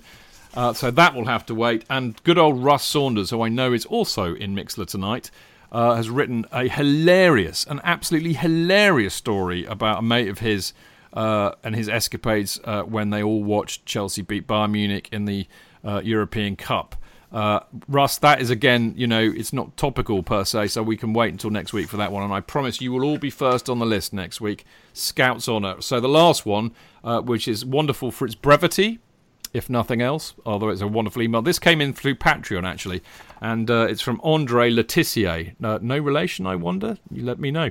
Uh, he just simply says, Love Kerry Dixon. What a great show the last Love Sport with Kerry Dixon was. You guys go from strength to strength. Well, how about that? I like the sound of that. Right, okay, time to go. We've outstayed our welcome massively. What can I say? We've been bad. Now, uh, that is, of course, all we've got time for tonight. Uh, we will be back next Monday, April the 1st, which, as any fool know, is April Fool's Day. Uh, so that should be a giggle. Uh, now, I will be joined by Jonathan and whoever we can beg to share the mics with us because, of course, I haven't done the new schedule yet, so I need to get my skates on this week. Uh, now, we'll be looking back, of course, at the match against Cardiff. All right, so not much apart from that to talk about. Uh, now, don't forget, of course, to tune in to the Chelsea Fancast on Love Sport Radio between 7 o'clock 9 pm this Friday and it'll be me, Jonathan, Dan Silver, and Johnny Burrow. And we, of course, will be digesting the latest Chelsea news and looking ahead to the Cardiff match. So excuse me. Uh, phone in and join the show, and the and you know that's the point, really. Phone us up. We got Mark last week. Nobody phoned up for Kerry. I couldn't believe it. What you all like? I was going anyway. I, I was going to ring up, but I I got embroiled in some family stuff, which is why I sent the Right. tweet in. Oh right, right. Well, we did ask you your tweet, didn't we? Yeah, yeah. No, I, I heard. Yeah. I heard. Yeah.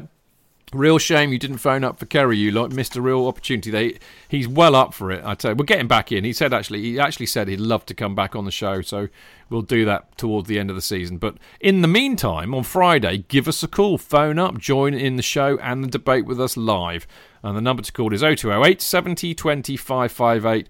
And you can listen to Love Sport uh, Radio on 558 AM, uh, the DAB uh, stations and numerous digital channels, plus radio player, tune in or lovesportradio.com. And of course, we shove it out as a podcast later that night. Uh, and like all of our podcasts, it's available on the chelseafancast.com website first, Acast, Apple, SoundCloud, Spotify, and all other podcast distributors. Uh, now, follow the show on Twitter at Chelsea Fancast, me at Stamford Chidge, Jonathan at Jonathan Kidd, Clayton at Goalie59, and Joe at. I I've made a horrendous typo there. It's Jow Tweedy. Maybe that's, you know, Danish. Maybe, maybe it's the Birmingham cousin of yours, Jow Tweedy. Anyway, it's Joe Tweedy, J O E, not W, as I have spelt Tweedy. And of course, check out the website, as I said, chelseafancast.com. And of course, huge thanks to our bloggers for their regular content uh, during the week. And they are in no particular order at CFC GWLB, who is Alex Churchill, Nick Stroudley, at Clitheroe Blue, at Dean Mears, at CFC Nicholas, at Tosser of Coin, at Tom Gott95, at John Tapir, and. Uh, Apart from them, we've got the regular fancasters who deserve a bit of a shout out, and they are at CFC GWLB, at Gate17 Marco, at Dan Silv73, at Gross Jack UK, at Liam underscore Toomey, and OJ Harbord. Brilliant stuff. We're done. Uh, Joe, as always, an absolute pleasure having you on. Always is, but particularly when we get to talk about the youth with some intelligence, which you more than did tonight. So thank you, and sorry I've kept you past your bedtime. That's okay, Chich. Good stuff. Well, see you soon, mate. I'll whack out another schedule uh, end of this week. Let's get you back on before the end of the season. Uh, Clayton, always a delight having you on the show, my friend. Absolutely. Uh, it's about time we had another. About time we had another beer. I haven't seen you God, for no, ages. I know. it seems well, like. you were mentioning the the season's just uh, a nightmare in terms of fixtures and It is, meeting up and all the rest of it. Um, I just hope Mrs. Bierman is still talking to me.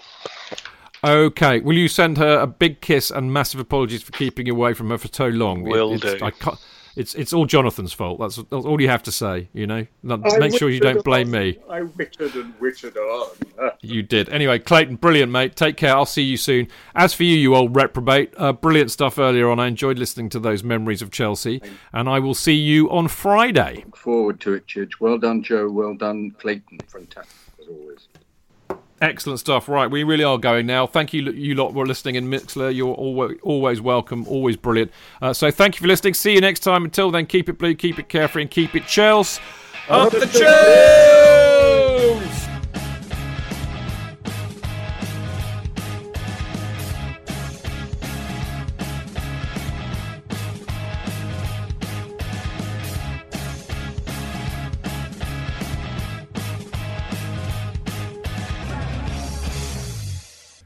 It's the 90th minute. All your mates around. You've got your McNuggets share boxes ready to go. Your mates already got booked for double dipping, and you steal the last nugget, snatching all three points. Perfect! Order McDelivery now on the McDonald's app. You in? At participating restaurants, 18 plus serving times, delivery fee, and terms apply. See McDonald's.com. A lot can happen in the next three years. Like a chatbot may be your new best friend. But what won't change? Needing health insurance. United Healthcare Tri Term Medical Plans are available for these changing times. Underwritten by Golden Rule Insurance Company, they offer budget friendly, flexible coverage for people who are in between jobs or missed open enrollment. The plans last nearly three years in some states, with access to a nationwide network of doctors and hospitals. So, for whatever tomorrow brings, United Healthcare Tri Term Medical Plans may be for you. Learn more at uh1.com.